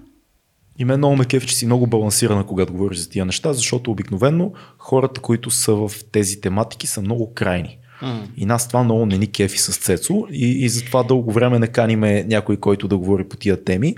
Е, чакаме да, да ни хрумне да поканим някой, който разумно може да седнем и да си говориме, а не да, да прочетеме някаква лудост в очите му. Защото ние виждаме лудостта, ние това работим, виждаме някой като е луд и се споглеждаме по един начин. Цецо си казваме, окей, Добре, тук имаме луд А ти си нормална. И, и това е супер. Не, това е много важно, защото говориш за неща. Това е първото нещо, което казваме на лудия човек и ти си нормална. Да. а, ти говориш за неща, които разделят обществото. Хората се разделят от тия неща. Дали говорим за екология, за храна, а, за като цяло начин на живот, ти каза втора употреба и така нататък. Това са теми, които разделят хората. А ние трябва така да говорим за тях, че да ги събират. Тоест човек да, да чуе това, което ти правиш и си каже, много интересни идеи, не всичко би работило за мен, а мога да пробвам това. Мога да пробвам това. Без да се чувствам, че сменям целия си начин на живот, без да се чувствам, че отивам в някакъв култ, който да. ще дефинира личността ми от тук нататък. И това са много, много е, тия микростъпчици са много важни. Иначе няма как да стане. Ти си носи гучито, обаче приемам веднъж вместо да отидеш. Гучито ли? Да, ми, примерно. Second hand Отиди веднъж, отиди веднъж, да, отиди си купи нещо. Second hand, примерно, виж, веднъж вместо да влезеш мола, отиди в някакъв... Аз съм изумен от новите second hand. Аз си спомням 2000-та година second hand какво беше. Ние се робихме там като луди с моите приятели на Централна гара, имаше един огромен second hand. А сега те са си, той е като H&M, ама с по, повече неща и по-качествени. Тъй като най-голям един от най-големите производители, естествено и масово това ще видиш second хендите, mm. като нещо, което остава. Ако ви е интересно, ще ви кажа да. как точно стигат ам, ходих в склада на един секонд хенд магазин. Така. Добре, но първо да ти отговоря на другите mm. неща. А, аз много често казвам, че и крайностите си имат крайности. В смисъл, в очите на някой, аз като веган, природозащитник, може да съм крайна, обаче в моите очи има още на къде. О, да, да. И е много важно да не допускаме тази крайност да ни определя. Някой пъти и аз изпитвам огризени, особено като човек, който си представя живота малко или много в социалните мрежи. И ти, да, ти знаеш, че даваш пример. Тоест, инфлуенсър е това, че той влияе на група от хора. Много често казвам, че точно това, което ти каза за крачките, и аз казвам, че а, малки стъпки всеки ден водят до големи крачки да. в дългосрочен план. Ти не е нужно да се впускаш веднага в дълбокото, колкото да правиш малко по малко и то малко м- сравнението, което даваме, че е като с червената кола. Ти като си купиш червена кола и започваш навсякъде да виждаш червени коли. И така ти, например, ще започнеш да си носиш турба в магазина и веднага ще започнеш да виждаш пластмасовите турбички и автоматично съзнанието ти, доколкото ти позволи, с темпото, с което ти позволи, нещата ще се случват. Аз също не се наричам Zero Waster, защото има още неща, които правя, особено в тези особени в момента времена. А. Но има доста други аспекти, които можеш в живота си да, да подобриш, за да не замърсяваш околната среда пряко или косвено. Така че а, наскоро се замислих, че а, тези beauty, travel, лайфстайл, т.е. luxury лайфстайл и всякакви такива фешън блогъри, влогъри, инстаграмъри също, а, са, са под общото название лайфстайл и аз дълго време се дърпах от това, това определение, но осъзнах, че всъщност аз съм лайфстайл, просто моя лайфстайл е различен. Просто за мен е по-ценно да отида а, веднага, щом паднат мерките, да отида на планина, отколкото да отида в мола, да, да отида сред природа, отколкото на Витушка, а, да, да си купя това и онова, да карам колело и да правя други неща, които за, на мен ми доставят кеф, за което, щом доставят на другите кеф, окей, но когато се замислиш, то е въпрос на осъзнаване. А. Наистина е, не е от, от днеска за утре и, и е... Процес. Не е да се събудиш един ден и да те удари от тигана по главата. Да. Разкажи малко за пътуването. То е важно за теб. Споменаваш го, имаш и доста материали на блога ти посветени на това и в подкастите говориш за това. Колко е важно пътуването за теб? Това е нещото, което истински ме вдъхновява. За мен е много важно да сменям средата. Моят приятел много съм етапи с мен, че аз не мога да си седна на задника. Наистина е така. Това е нужно ми е, е толкова малко да сме на средата, за да почнат мислите да, да направо да ми заглушават главата. Mm. фен съм на активната почивка, фен съм на наистина на опознаването на, на света, не толкова да бъдеш турист, колкото да бъдеш пътешественик. Сега си мисля, че новата тенденция, особено при блогерите, ще бъде пет красиви места в България. Десет малко популярни места в България, които да посетим. Да. Няма, всъщност няма лошо, няма защото лошо, да. сега хората, като не могат да ходят в чужбина, ще се обърнат към, към България. И ще започнат да, да обикалят с кола, с влак, с колело, с настоп, каквото, каквото решат. Еми, то веднага стана. В смисъл, в момента, който паднаха мерките и хората нямаше къде да отидат, защото още моловете не бяха, не бяха отворени, да. Витоша беше пълна. Да. Смисъл, защото аз също първото нещо, като паднаха мерките, беше на втория ден след като спаднаха да се кача, но беше просто, не беше Витоша, която по принцип нали, познаваме, защото Витоша си ходиш, я срещаш някой човек, но особено по затънките места такива, я не срещнаш. Беше пълно. Да. Аз затова отидох през седмицата. И през седмицата. Първия през път, седмицата през седмицата и се чудих колко много коли имаш. Да. А, но няма лошо. Щом, щом са зажаднели за природа, ако са се осъзнали през това време, наистина това е а, начина по който аз се чувствам а, е жива и свободна. Mm. Да чувам а, птичките, гората и, и да опознавам нови светове, всъщност и в чужбина, ако съм някъде. Кои са ти любими дестинации? Или едно място, което така по-силно ти е останало в паметта? Барселона mm. и Будапешта много ми харесаха. А, най-голямата ми мечта са, а, освен Нова Зеландия и Австралия и Южна Америка, нали, по, в по-близки аспект, най- най-голямата ми мечта са Фариорските острови, а, които там овце се катерят по покривите на къщите и много ми е такова много просторно и се надявам, че при първа възможност наистина се надъхах да отида сега, след като mm. вече нещата се подредят. А като описваш една такава картинка ми е много интересно. Имало ли си планове, идеи да, да не живееш в София, да живееш на място, където е по-спокойно, да живееш, да, да си имаш градина, да си имаш овце, които не знам какво ще ги правиш, но за домашни любимци. Наскоро гледах видео с един човек, който в ЖК лагера си разхождаше овцата Гошо ли, Пена ли, как беше, няма значение. Това е велико. Ам, да, имам такива идеи. Ам, сега трябва да го изкоординирам с а, половинката си, който не е на това мнение. Той иска да си е в София ли? Да, да. ако може. А, но му казах, че когато живот и здраве деца, малко mm. нещата се променят. Аз, yeah. както съм градски човек и по цял ден нагоре-надолу, а, нямам и книжка, така че оптималният вариант е някъде по крайнините на София. Mm. Но имам а, две села, които са на 30-40 км от София. А, другото пък е до Пловдив, където си имаме и градина, и зеленчуци, и Супер. всичко. Така че успявам да ги балансирам тези неща. Аз съм забелязал, че тази градската динамика супер много ни поврежда, защото аз по принцип съм от малък град. А, сега гледам редовно да си ходя, но когато отида и осъзнавам, че съм повреден от големия град, защото аз осъзнавам, че няма какво да правя. Че всичките хора, които са наоколо около мен, ги познавам. Mm. И, и това супер много ме в смисъл, не знам. Не можеш да се изгубиш. Не мога да се изгубя. Да, всичко, да. всичко ми е познато, всички да. познавам. Всички ме познават, което е малко не знам колко време би ми трябвало и би ми отнело да, да, да, да, да се върна на стария начин на живот, да мога да, да се живея някъде, съм спокоен с това, че няма нищо, нищо не се случва. Mm. мен би ме побъркало, според мен и тебе би те побъркал, не знам ти ще кажеш.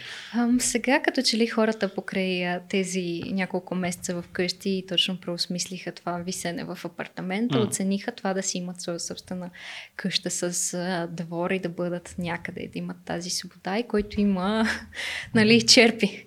а, но мисля, че се свиква не знам, зависи какво, какво търсиш и какво ти е ежедневието, наистина. Защото ти можеш да си в най-голямата корпорация, обаче вечерта да си запалиш камината в къщата в двора, като се прибереш и да ти е също така уютно. Да. да. Колко е важно да се научим да живеем малко по-бавно в тази линия на, на разговора, защото всички сме повредени от това. Цялото ни поколение е малко такова едно Mm. Бързаме да не изпуснем се нещо. Fear of missing out. Да, то си е синдром. Наречения, да. Така наречения да, slow living си е доста така ам, нещо също модерно. Ам, търсят го хората. Ам, живот и здраве и аз бих се бих се радвала да, да живея по този начин. Как, как опитваш... го дефинираш за себе си? Обясни го на някой, който не знае тази концепция. забавния живот? Ам, да, ти, ти предполагам, че можеш да имаш и бавен, забавен живот и забавен живот а, в а, града. Но точно къщата, това да си гледаш сам храната, продукцията, да си имаш дечица, животни, наистина като се изгуби онази динамика на, на града, тук ще изпусна това събитие, пък тук имам среща, еди кога си. И ти ако си примерно извън града и си организираш а, работата ти е такава и си организираш веднъж в седмицата да дойдеш до града и всичко да ти е структурирано тогава, няма го предполагам този стрес, който а, постоянно те преследва. Тоест, някакъв майндсет трябва да имаш, да намалиш социалните мрежи със сигурност mm-hmm. в началото, да знаеш, че сега като седнем да, пиеме чай, да си говориме с тебе, сядаме и си говориме. И, и да. всичко е бавно ще сготвиме, ще таковаме. То е цялото темпо се променя. Аз не бих издържал много дълго, ти ме познаваш в Аз този като емот. слушам как говориш, ще Но за, уик, за уикенда би ми било супер. А, бе, не не такова. лъжи сега, да се прави. Викаш, два часа ми даваш слово ливинг. да, да, да. аз съм малко... Тук изкарахме H- два часа. HDHD, Да, два часа Да. изкарах и после да мислиме някакви неща. Да. Да, както и да е. Но обаче пък за много хора е подходящо. Според мен, ако си даваш малко, по-малко от тези бавни моменти, т.е. да си позволиш да станеш малко по-рано. Ако знаеш, че трябва да си на работа в 8, да си позволиш да станеш малко по-рано и да си изпиеш кафето на спокойствие. Да си позволиш Това го правя тези, винаги, в тези колкото и да снимам. моменти. Да, Винаги пия кафе на спокойствие. Проблема е, че имам а, една, едно заболяване. Обичам да, Заболяване. да се самоизмъчвам с сутрешните блокове по три телевизии едновременно. Аз гледам а, БНТ, BTV и нова телевизия и преминавам през каналите и а, им се ядосвам и така се събуждам. И излизам. Да, това са си мои, моите неща. А добре, какво те, какво те доведе до идеята за подкаст? Не ми беше достатъчно да, да, да пиша. И това, което, понеже аз слушам а, подкасти, което за мен е чест в момента да съм тук. Ам, в България е много, много малък пазар. Все още за О, тези да. неща. И наистина усетих нуждата от нещо такова, но като видях, че няма, си реших да си го направя сама. И продукционно не е сложно. Това е най-хубавото на подкаста. Да, със сигурност е много по-лесно и го избирам пред правенето на видеа. Друг е въпросът, че м- точно преди да го а, реша да го стартирам, а, се имах в една седмица много различни събития и много различни срещи с, такива хора, около които кръжа а, в нашето си общество. И водихме супер яките разговори. Много интересни неща ми казаха. И се замислих, викам, добре, трябва да го направя. Много, много време Това исках. ако можеш да го запишеме сега, де си го говорихме, нали? Ами дори да не е така, да. помислих си примерно ам, една много яка мацка, която с а, учител, а, инструктор по кайтсърф и те с а, нейния партньор, а, те са по, цяло, по цяло лято на, на Приморско. И те преди две години направиха Kickstarter кампания за филм, който в Kickstarter, нали, аз участвах, ги подкрепих още тогава. Uh, Wind to Win, uh, Черно море свободно от пластмаса. М. Като те заснеха филм, а, минаха цялото а, протежение от а, най-северната точка до най-южната на Черно море на кайтсърф за Сериозно? 3-4 дни, като през това време ги следваше освен, освен снимачния екип и лодка с а, експерти от БАН, които да изследват а, Черно море. Така да, те Три- направиха три, чак нещо... само да, да, да видя дали те разбирам. 3-4 дни само на кайтсърф. Да.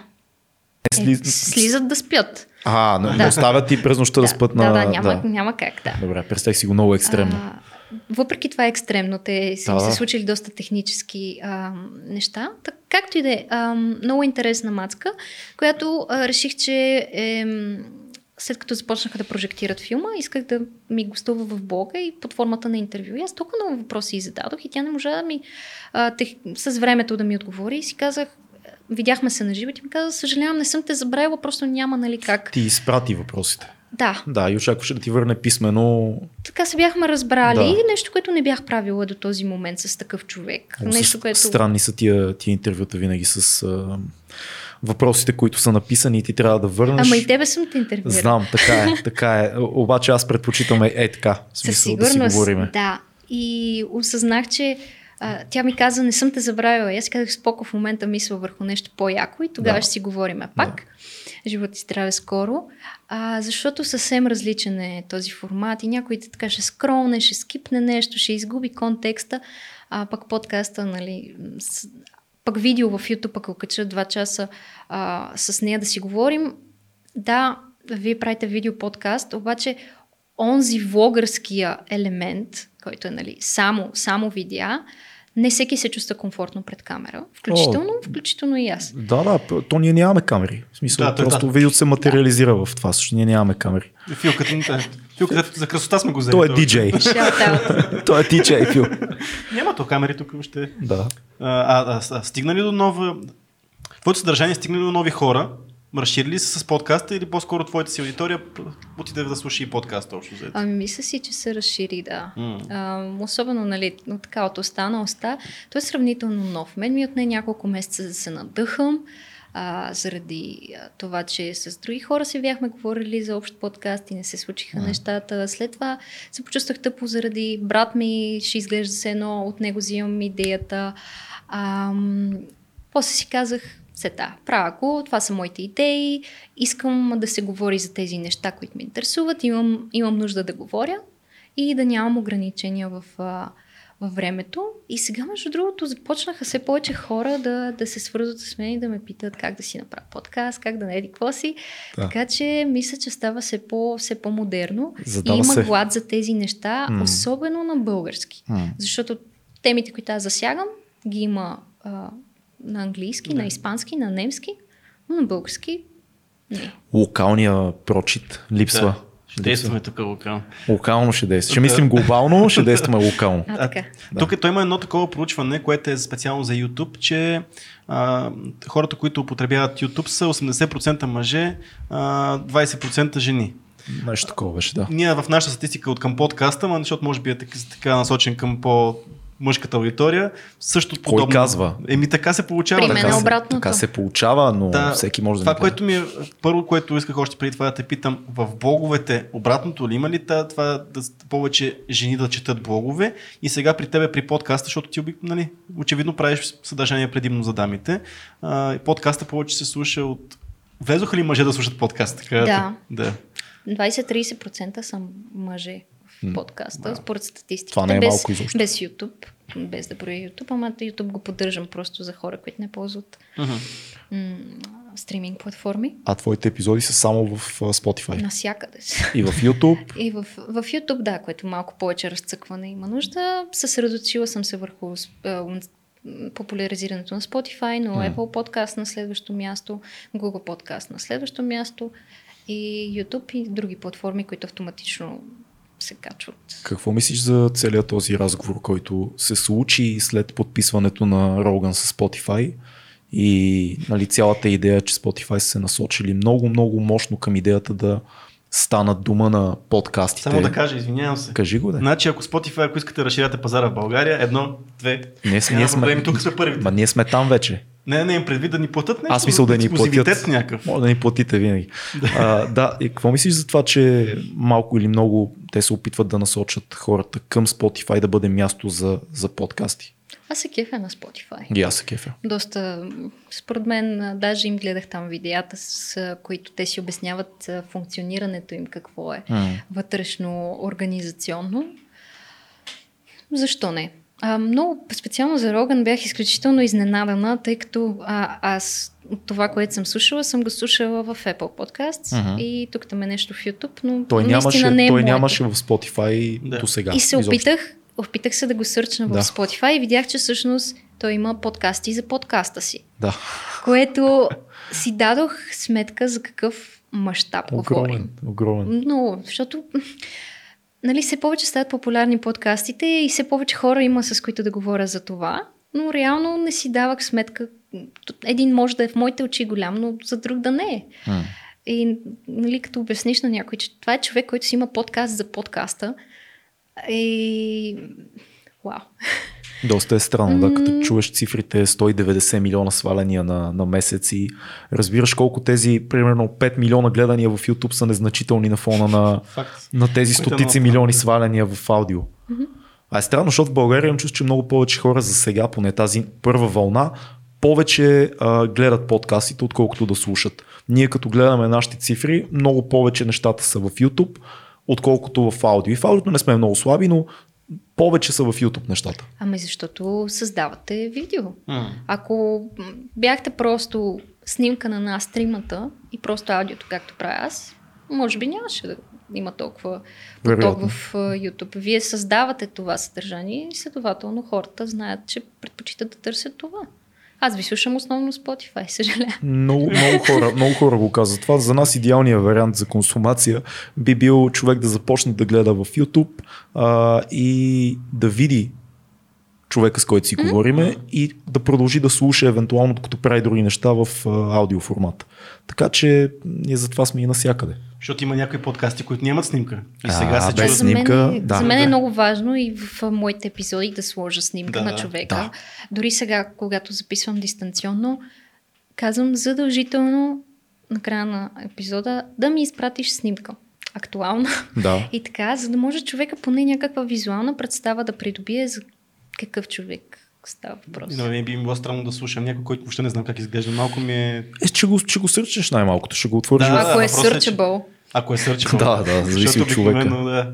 Аудиото е много силно нещо. Ние не случайно държиме много на аудиото и не, не сме с тези микрофони и слушалките нали, за, за пенис просто да изглеждаме така. Аудиото е много, много важно нещо и а, според мен това, което е на Запад, тези големите аудиоцифри идват към Европа с пълна сила.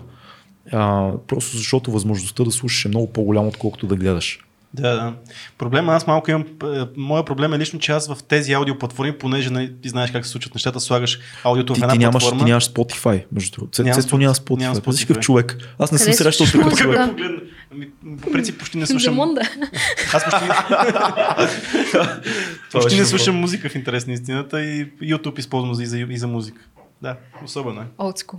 Да. Яко school. Да, аз и по улицата не слушам, а, не слушам музика, слушам а, аудиокниги и подкасти по улицата слушам. И в смисъл, когато съм навънка Да. някъде, трябва да... Да. Ами аз говорех? доста, Да. доста голяма част от времето слушам музика и просто... Аз просто не съм меломан. В смисъл, от хората, които не слушат музика съм аз. Което... Намерихме се. Ин и Ян. Тук Не мога, не мога. Шест очи така ме пронизват. Как така? Цец, ти си странен човек просто. но Аз, аз съм те приел, затова да, правим да, подкаст. И аз те обичам, да. да. А, моят, моят проблем с тези аудиоплатформи е, че слагаш едно аудиосъдържание М. на едно място и то се дистрибутира на всички други платформи. Моят голям проблем е, че няма по никакъв начин не получавам аналитикс, информация кой се гледа, какво се случва или аз не съм намерил начин Много по ме да... бъгва това, защото като инстаграмър и блогър М. съм свикнала всичко да анализирам. Да. Когато правим, когато правя кампания, правим, имам предвид всички, които се занимават с това, някаква кампания с някакъв клиент, а, след това ти си длъжен да му изпратиш а, обратна връзка на думи и статистики с а, скриншоти, извлечения, Google Analytics, абсолютно всичко, което нали, много хора не се замислят, че е доста пипкава работа. М. А, и много ме бъгва това, че а, трябва да си събирам цифрите от тук, цифрите от там. Аз дистрибутирам моя подкаст в Anchor И и, там имам готови статистики. Даже днес супер се изсмях, защото а, гледах а, как се развива тази седмица и цъкам на географските локации статистики. 70% България и ти като цъкнеш върху България, ти се вижда колко на градове е раздробено. Но преди това ми пишеше, че 100% от планетата Земя ме слушат. Страхотно е това. Пожелаваме ти го, това Да. е. А, И, к- и си викам добре, че не са ме слушали космонавтите горе, Да. докато излетяха, защото щяха да ми развалят статистиката. това е. А кажи ни някакви други български подкасти, които слушаш български, които си ти направи впечатление, че са яки и може да ги препоръчаме. Защото ние обичаме да, Да. препоръчваме и български подкасти, нали? Не сме като, айде, няма значение, да. Конкуренцията. Да, бе, няма, няма конкуренция. Ам, доста се кефя и тези дни наваксам с епизоди, които не съм слушала на Градски детектив. М, Да, аз съм попадал. Дидо, между другото, е, сценариста. Дидо ме беше отворил за този подкаст. Той е доста интересен. Да, той е ам, подкаст за софийските, и не само софийските а, потайности, за а, започнах от това да слушам за братя Прошек и за пивоварната. Всъщност пивоварната е била първата сграда с електричество в София. А, слушах за историята на зоопарка е, и за парка Врана, което е било, нали, той се казва Врана, защото това е било първото животно, което пък а, княза тогава всъщност е отглед... дресирал слонове и това е правил свободното си време. Някакви супер такива интересни неща, с които а, говорят с експерти. Вчера слушах за птиците, слушах за Столипиново. М- доста, доста ме кефи. А, те са в Spotify, нали? Те могат да, Да. лесно да ги намерят. Да. Да. А, друго нещо, което е съвсем приясно, ам, тази мацка ми гостуваше а, неодавна в моя подкаст, Карин Околие. Тя прави видеокаст и вече има два епизода. Първият беше с Ивето Алова. А, тя е спринтьор, а, а, Карин. Е професионален спринтьор на 200, на 400, там, на 100 метра. На 100 и на 200, съжалявам. Е, много екзотична така мадама с една мургава, с голяма къдрава коса. А, и, и това е нещо, което ще следя с а, Как се интерес. казва това, което прави? Карис Колинг. Окей. Не, има и в аудиоплатформите. Супер. Така че това са неща, които доста слушам и доста харесвам. Мислиш, че се развива като цяло някаква подкаст общност така в България вече? Еми, рано ми е да кажа, ама май да. Май да. Ам, много, е, много е ново. Често го... Мисля си за това, че ако дойда при теб и ти кажеш, си направя YouTube канал, и ти си... Се смисъл. Да. Всеки втори е влогър, всеки втори е а, блогър и не е нищо ново. Обаче, ако ти кажа подкаст, си- малко още нещата са под лупа, като Да. че ли се гледа кой какво прави, как го прави и защо го прави. Не знам доколко е добро, лошо, просто Хубавото е, че според мен всички, които в момента в България правят подкаст, са изключително искрени. Защото това не е мейнстрим инструмент. Тоест ти няма как да кажеш, почвам подкаст, за да стана известен или да продавам някакви неща. Не, ти го правиш, защото чувстваш, че имаш нужда от такъв формат в живота ти. Дали да кажеш нещо, дали да каниш готини хора, дали някакъв друг тип комуникация да имаш. Знаеш, подкастите имат много-много варианти, а, но имаш нужда да го правиш. Това е важното. И според мен всички наистина, които правят подкасти в България в момента са наистина фенове на, на, на това. Ма то реално според мен и в световен мащаб те така стартират повечето подкасти. Като погледнеш историята на подкастинга в, в световен мащаб, повечето хора нали, започват да го правят точно по, то, по тая чиста схема. В момента много хора, които имат някаква си кариера в мейнстрим пространството, правят като втори гик подкаст, защото не им стига нещо, искат да кажат повече и отново е много чисто. Така че Да, според мен ама- като форма е много чисто. Най-вероятно ще е се комерциализира. неподправено. Да. Все още е сравнително неподправено, което не пречи да идват рекламодатели. Е, да. Ако идват рекламодатели, пък окей, добре, Е, значи ти си рекламодатели, заслужил, добре сте ни дошли. ти си заслужил това да, това да дойдат Абсолютно и е да, така. да, да, някой да те потупа по рамото за това, което правиш, защото е ам, да, по-малко изискващо усилие, отколкото а, влогове и нещо подобно и такива, такъв тип видеа, които изискват много монтаж. Но е адски времеемко. Специално, специално за мен, дет съм си сама, сам съм си рекърдс и за, на мен ми отнема много време. И когато някой дойде и просто ако някой ти каже еволата или това ми хареса, онова ми не ми хареса. И ти знаеш, защото иначе се усещаш, все едно си говориш сам за себе си. А всъщност някакви стотици, хиляди хора седят по ули... върват по улицата, месят козунаци, както се каза наскоро, и те слушат. Доста и, е странно. И, и, е, и е странно, да. На- Най-якото е да, да, да живееш с идеята, докато правиш разговора или докато говориш сам, че няма никой. Че никой не...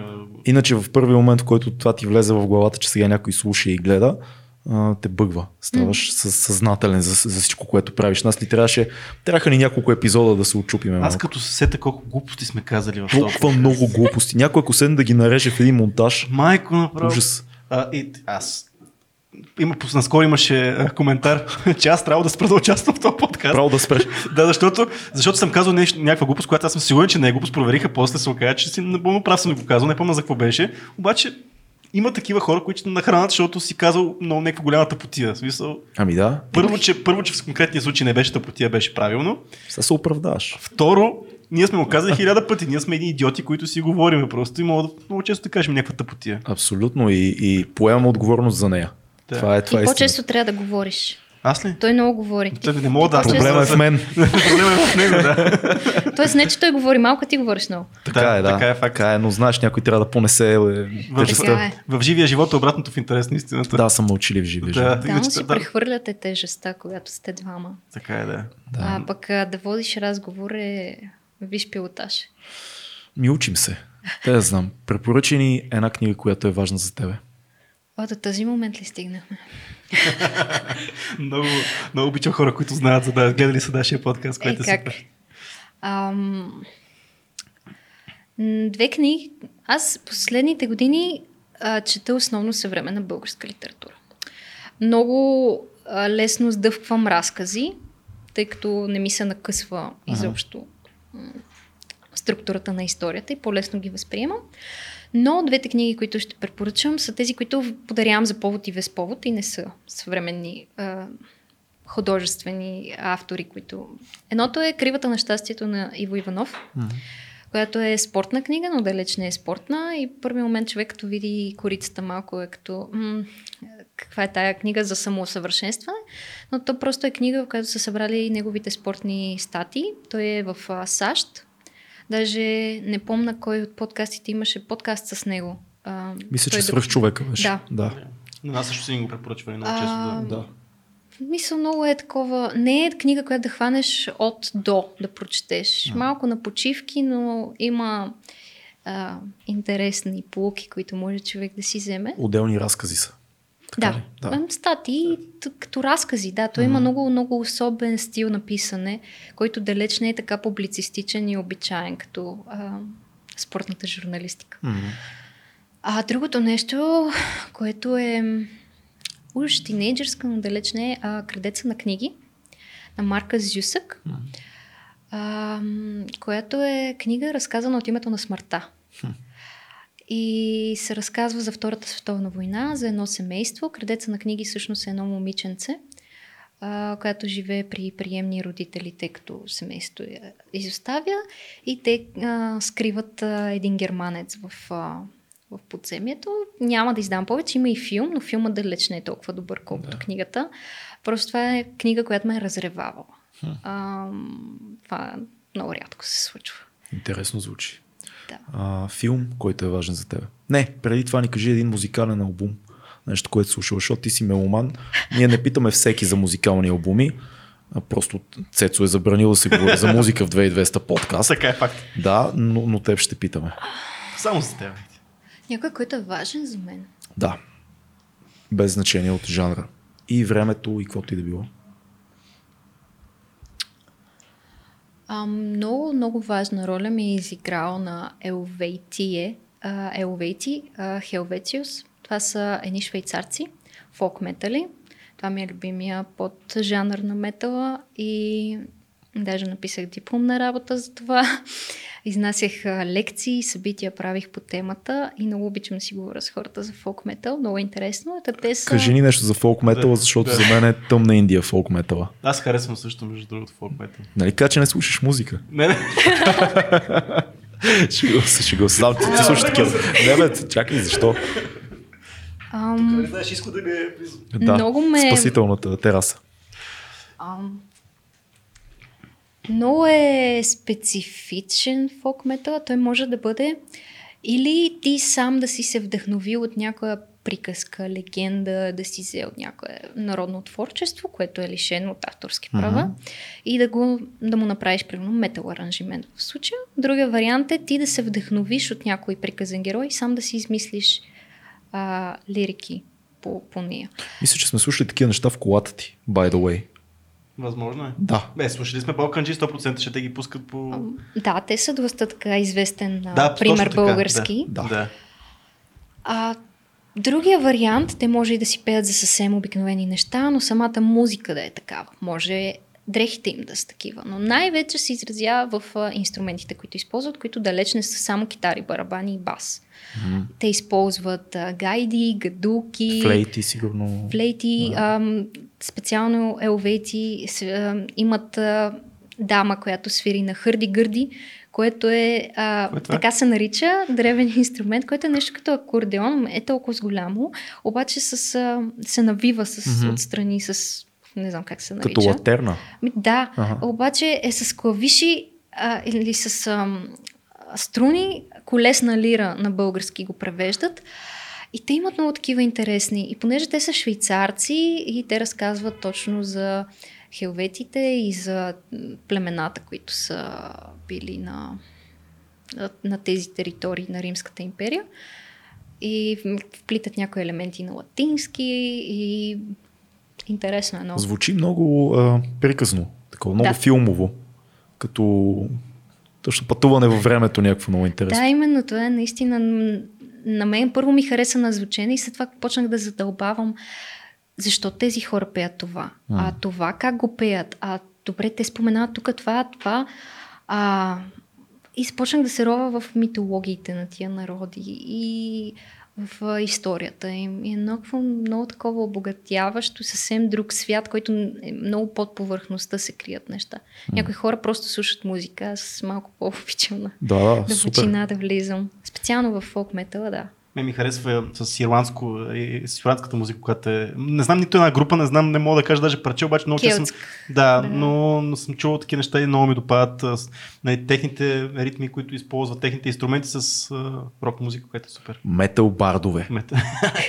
Тежко, Да, той ти да. разказва пак. да, има, разказва. Да. има една група Суидакра и те точно имат песента на Барда или нещо от този Така, сорт, популярната женски. група Суидагра. Те изобщо не са известни, но сега Да. ми изникна в Така ли? а, главата точно тази песен. Те включват и женски вокали, което съвсем те пренася по разни градини, полянки, самодиви, Да.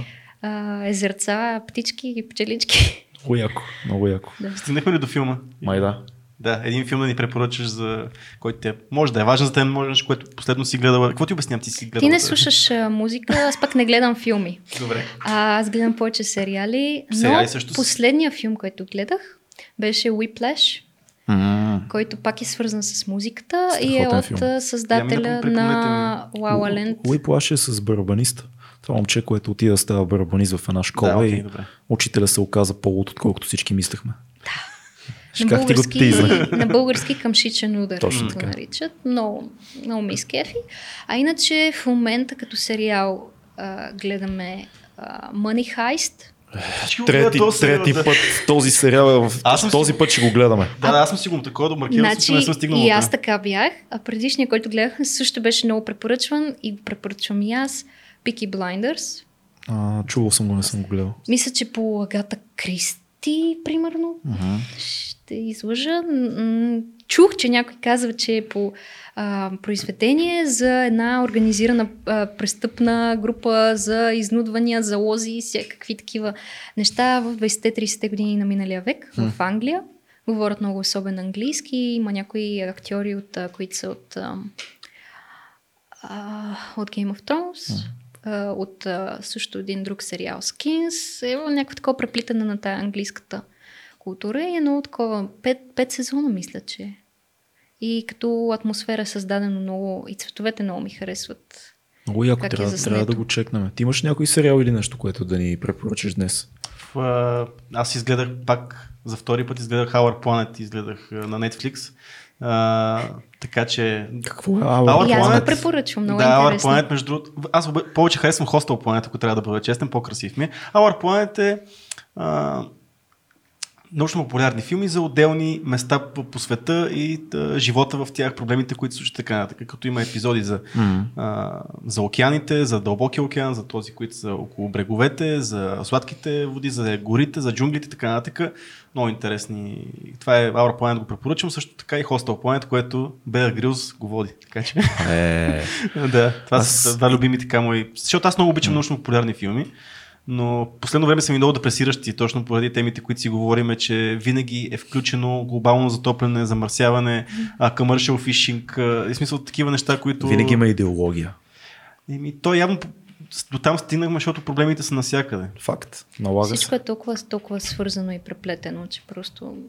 Да, аз сега примерно последно замислих, че всъщност основният проблем на океаните не е толкова пластмасата, колкото това голямото а, нали, риболова, който е в огромни ко- количества. Mm. С големи лодки, всъщност това много повече разрушава цялата екосистема на океана, а там много лесно се разрушава екосистема. Ако в гората, ако убиеш един организъм, може да не остане незабелязан. В океана, ако убиеш един вид риба, може всичко да се сриде просто. А, така Сега че... имаше във Варна нали, мъртви риби, които... М, Да, да. Грозна работа. доста потискащо. Но 80% от отпадъците в Световния океан идват от сушата.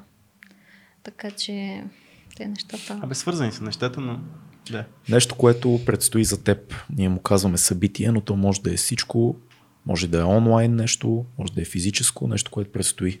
Много неща трябваше да предстоят, ама то всичко като отмениха, но М. се сещам, че мога, понеже вашата аудитория така, а, кине, кинаджийска, Има и такава. а, за фестивала, който ти участва също преди няколко години а, и спечели за най-добър български филм Ранно пиле. Така се получи. Тази година, И така стана. Така стана. а, тази година м, има Special Edition. Мгм. И приемат се в момента канди... кандидатури, понеже аз съм в органи... организационния екип и а, координатор на доброволците за самия фестивал. До 31 юли се приемат а, кандидатури за филми, създадени по време на а, изолацията. И не въжи, не въжи само за студенти. Само за студенти. Пак си е само студентки. Да, Да, студенти. така е, така е съсредоточено, за съжаление. А, този път има ограничение до 21 минути. Общо взето, да. Рано пиле, Early много, Bird Fest. много добър фестивал и много интересни студентски филми има там от целия свят, не само български. Ами които супер. не могат да бъдат видени. Да. Ами един от любимите фестивали, които съм присъствал някога в интересните, защото аз много обичам късометражно кино, пък знаеш, че късометражното, филмо, не- фи- а, късометражното кино не се промотира толкова, не е толкова масово и много О, често да, не да. се разбира за такива неща. И затова съм много, ние сме много щастливи от една инициатива, които направиха кинематограф. Да. През цялата тази пандемия в момента пускаха а, много късометражни български а, предимно филми, Да. така че искам да ги поздравя за тази инициатива, защото беше Много супер. Видяхме супер яки неща, които по принцип нямаше да видим най-вероятно. Да. Така че поздрави, мисля, че No Blink също пуснаха И те направиха също, да. Евалата. Трябваше това нещо повече. Аз съм изпращал на хора, които се кефат на кино, съм изпращал да гледат, защото това е. Да, защото ако не си в тия среди, тия филми никога не Никога могат няма да достигнат до до теб, пък те имат толкова, но късометражното кино е много хубаво нещо. Трябва да се дава шанси на студентите просто. Те са не по-малко творци, отколкото О, другите, абсолютно. които вече са завършили. И могат да се видят много интересни неща. Особено при документалните филми. Те обикновено засягат теми, които Да, Не факт. А и толкова. някакси е, докато учиш е възможността да правиш късометражно кино е много по-голяма, отколкото като завършиш. Защото малко или много, когато учиш кино, ти трябва да правиш филми, за да продължаваш нататък в семестрите, в годините, т.е. да те изпитват на тия филми. Това е нещо, което ти трябва да направиш. Трябва да снимаш често. И възможността да, да направиш нещо, което е готино, е голяма, защото когато си вече работещ режисьор или оператор и така нататък, много повече обмисляш нещата. Търсиш финансирания, бориш се, кажеш си, аз този филм трябва много добре, защото кариерата ми вече зависи от този филм и така нататък. Докато като си студент, по-добре е да снимаш. Снимай, снимай повече, дори да не са перфектни филмите, от време на време стават неща, които никак не са лоши. А и то е практика. Да, което е най-важното за нас. Практика и, и, и всъщност работа в екип а, с хората, с които работиш и трупаш връзки.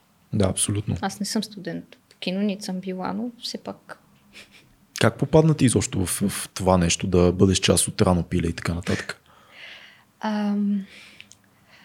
Рано пиле е създадено от Американска фундация за България, Мгм. съкратено АФБ, а, за които аз работя. Всъщност по-скоро работя за дъщерната им организация, която е Сдружение на Олимпийските отбори по природни науки. Последния да затвори вратата. А, аз нищо не разбирам от природни науки, не разбирам и от кино. Аз съм завършила класическата гимназия.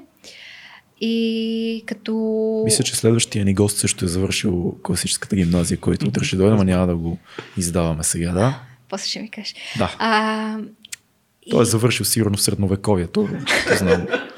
Когато не е имало класически. Когато не е, о, той е основал сигурно. Както и да е, после ще ти кажа. А, като ученик от гимназията а, кандидатствах няколко години подред за стипендия от Американска фундация, които от 2004 насам подкрепят талантливи ученици в определени области, да. изкуство, ам, там всякакви музика, езици, аз хуманитарни езици бях аз. А и няколко години подред не ме одобряваха. И това ме мотивираше още повече да Те си полагам упорит и натискаш, да. Ами, Да, най-малкото да се учиш как да си оформяш автобиография и документите, мотивационни писма, препоръки, всякакви такива неща, които могат да са ти полезни по-нататък. Да. И най-накрая в 12 клас му одобри.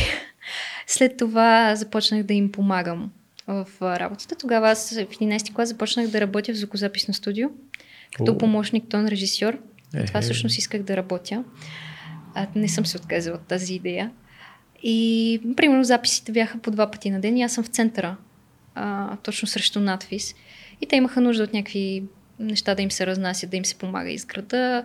И аз отскачах с колелото и те после просто ме поканиха да работя за тях. И нещата си вече 5 години си се случват. Страхотно. Да. Ме Така трябва да се случват нещата. Естествено. Естествено. А, какво прави брат ти? Как е момчил? Ам, преди малко Онзи ден ми дойде на гости. Да. Онзи ден ми дойде на гости. Обещала съм, че сега ще го вода на природа. Завършва училище. Цинични има химни за улицата, out. Да, много, много си се, много си се обичаме и си се подкрепяме с него и в момента си се занимава с училище, дистанционно обучение малко е, но преоткрива българската съвременна литература и си разменяме книги и препоръки и така. Той пише много, много яки неща и споделя яка музика и, И е голям приятел на подкаст. и е приятел на подкасти. Аз мисля, че това, което прави, то е много ценно и не трябва да, да спира да го прави в нито един момент, защото колкото повече хора има, които анализират и мислят за българската музика, толкова повече нивото се вдига, без значение кой е сърдит и кой не е сърдит от това накрая. А, не, хората са тъпи да, понякога. и аз четох разни неща, но нормално е. Аз години наред съм писала в Metal Site, М. правила съм ревюта, интервюта, репортажи а, и към мен са подхождали по този начин, като си, когато най-големият аргумент е ти си просто на 16, повече от това не можеш да Да. измислиш, значи а, връщам се назад, виждам, осъзнавам грешките си от тогава, но това на мен ми е помогнало да съм комуникативна, да се срещна с самишленици Естествено. и да правя това, което ми доставя удоволствие. Още повече, какъв артист е един човек, ако не може да понесе нечие мнение? М. Какъв, що за музика правиш, особено в хип-хопа? Ако някой ти каже, това не ми хареса, което си направил, и ти вече си трирнат на всички нива на съществуването си, а как е възможно някой не ме харесва? Честно ли? Не застига. Ужасно е. А това е много интересно. Ти как, как така ти с метал, пък той е с хип-хоп? Нямаше ли такова общо влияние, където той май е слушал и той метал в началото. Ам, да, аз го водих по концерти. Да, именно, явно не си, Ам, и после, добре. после, преминах към, после преминах към рапа, Аха. защото след онази дипломна работа, която споменах, наистина ми беше дошло от гуша. Наистина две години не стъпвах на никакви концерти, просто защото бях се наслушала на всичко възможно, което имаше едно такова пренасищане и започнах към други стилове по-сериозно да се ориентирам, където беше и ПГ рапа и малко така влияние. Наистина е без да скромнича, важно е да имаш по-голям брат или сестра, който да ти покаже директно някакви неща, някакъв шорткът към Аз съм, аз съм нещата. доказателство за това. Съм ти казал, сестра ми ме заведе на първия ми голям концерт на Металика 98 година. Бях на 13 тогава или на 12, нещо такова. А, и след това първите рап касетки, които чух, дойдоха от нейни приятели вкъщи. М. Сестра никога не е слушала рап. Обаче като видя, че нещо съм се запалил и донесе някакви неща, някакви записи, каза, бе, тук един приятел ти праща едни касетки и аз, ах, нали, тук пак ли там, какво имаше на Виж, тях, обаче вече не разкрихме помня. сега това, защо аз не слушам толкова музика. Що? Защото аз нямам нито брат, нито сестра, по-големи по-малки нямам. Така че ето. Не, бе, Цеци, това, Ами да. това въжеше за едно време. Сега сме в ерата на интернет, нямаш оправдание да не слушаш Е, музика. то се захрама това. В смисъл, Не, нали, в не. начало трябва да почна да слушаш, защото Трябва, те... трябва да спрем, става awkward с това, че не слушаш музика. Трябва да спрем с това. Аз ще закрия, защото е, нали, трябва да говоря повече. Разбрахме Ти си, се. да. Какво беше това? 62. Ето защо не закривам, аз и не говоря, защото не знам какво да говоря. Много ти благодарим за този разговор, беше Да. много, много приятно. Да. Аз искам да кажа на хората да ни слушат в аудиоплатформите, да влезат, да видят нейния блог, да видят, да чуят подкаста. но- оставяме Линкове ще отдолу. оставим отдолу, да, всичко, което трябва. Долу има и нашите аудиоплатформи, всичко, което трябва. Хранете се здравословно, както ви идва. Може да ядете месо, може да не ядете месо, каквото искате, обличите се, не давайте много пари за дрехи, пазете природата, бъдете здрави, обичаме ви, целуваме ви, всичко е мир и любов. Хайде, чао! Сега вие ще затварям подкаста. Чао! Ние обичаме, обичайте си и вие.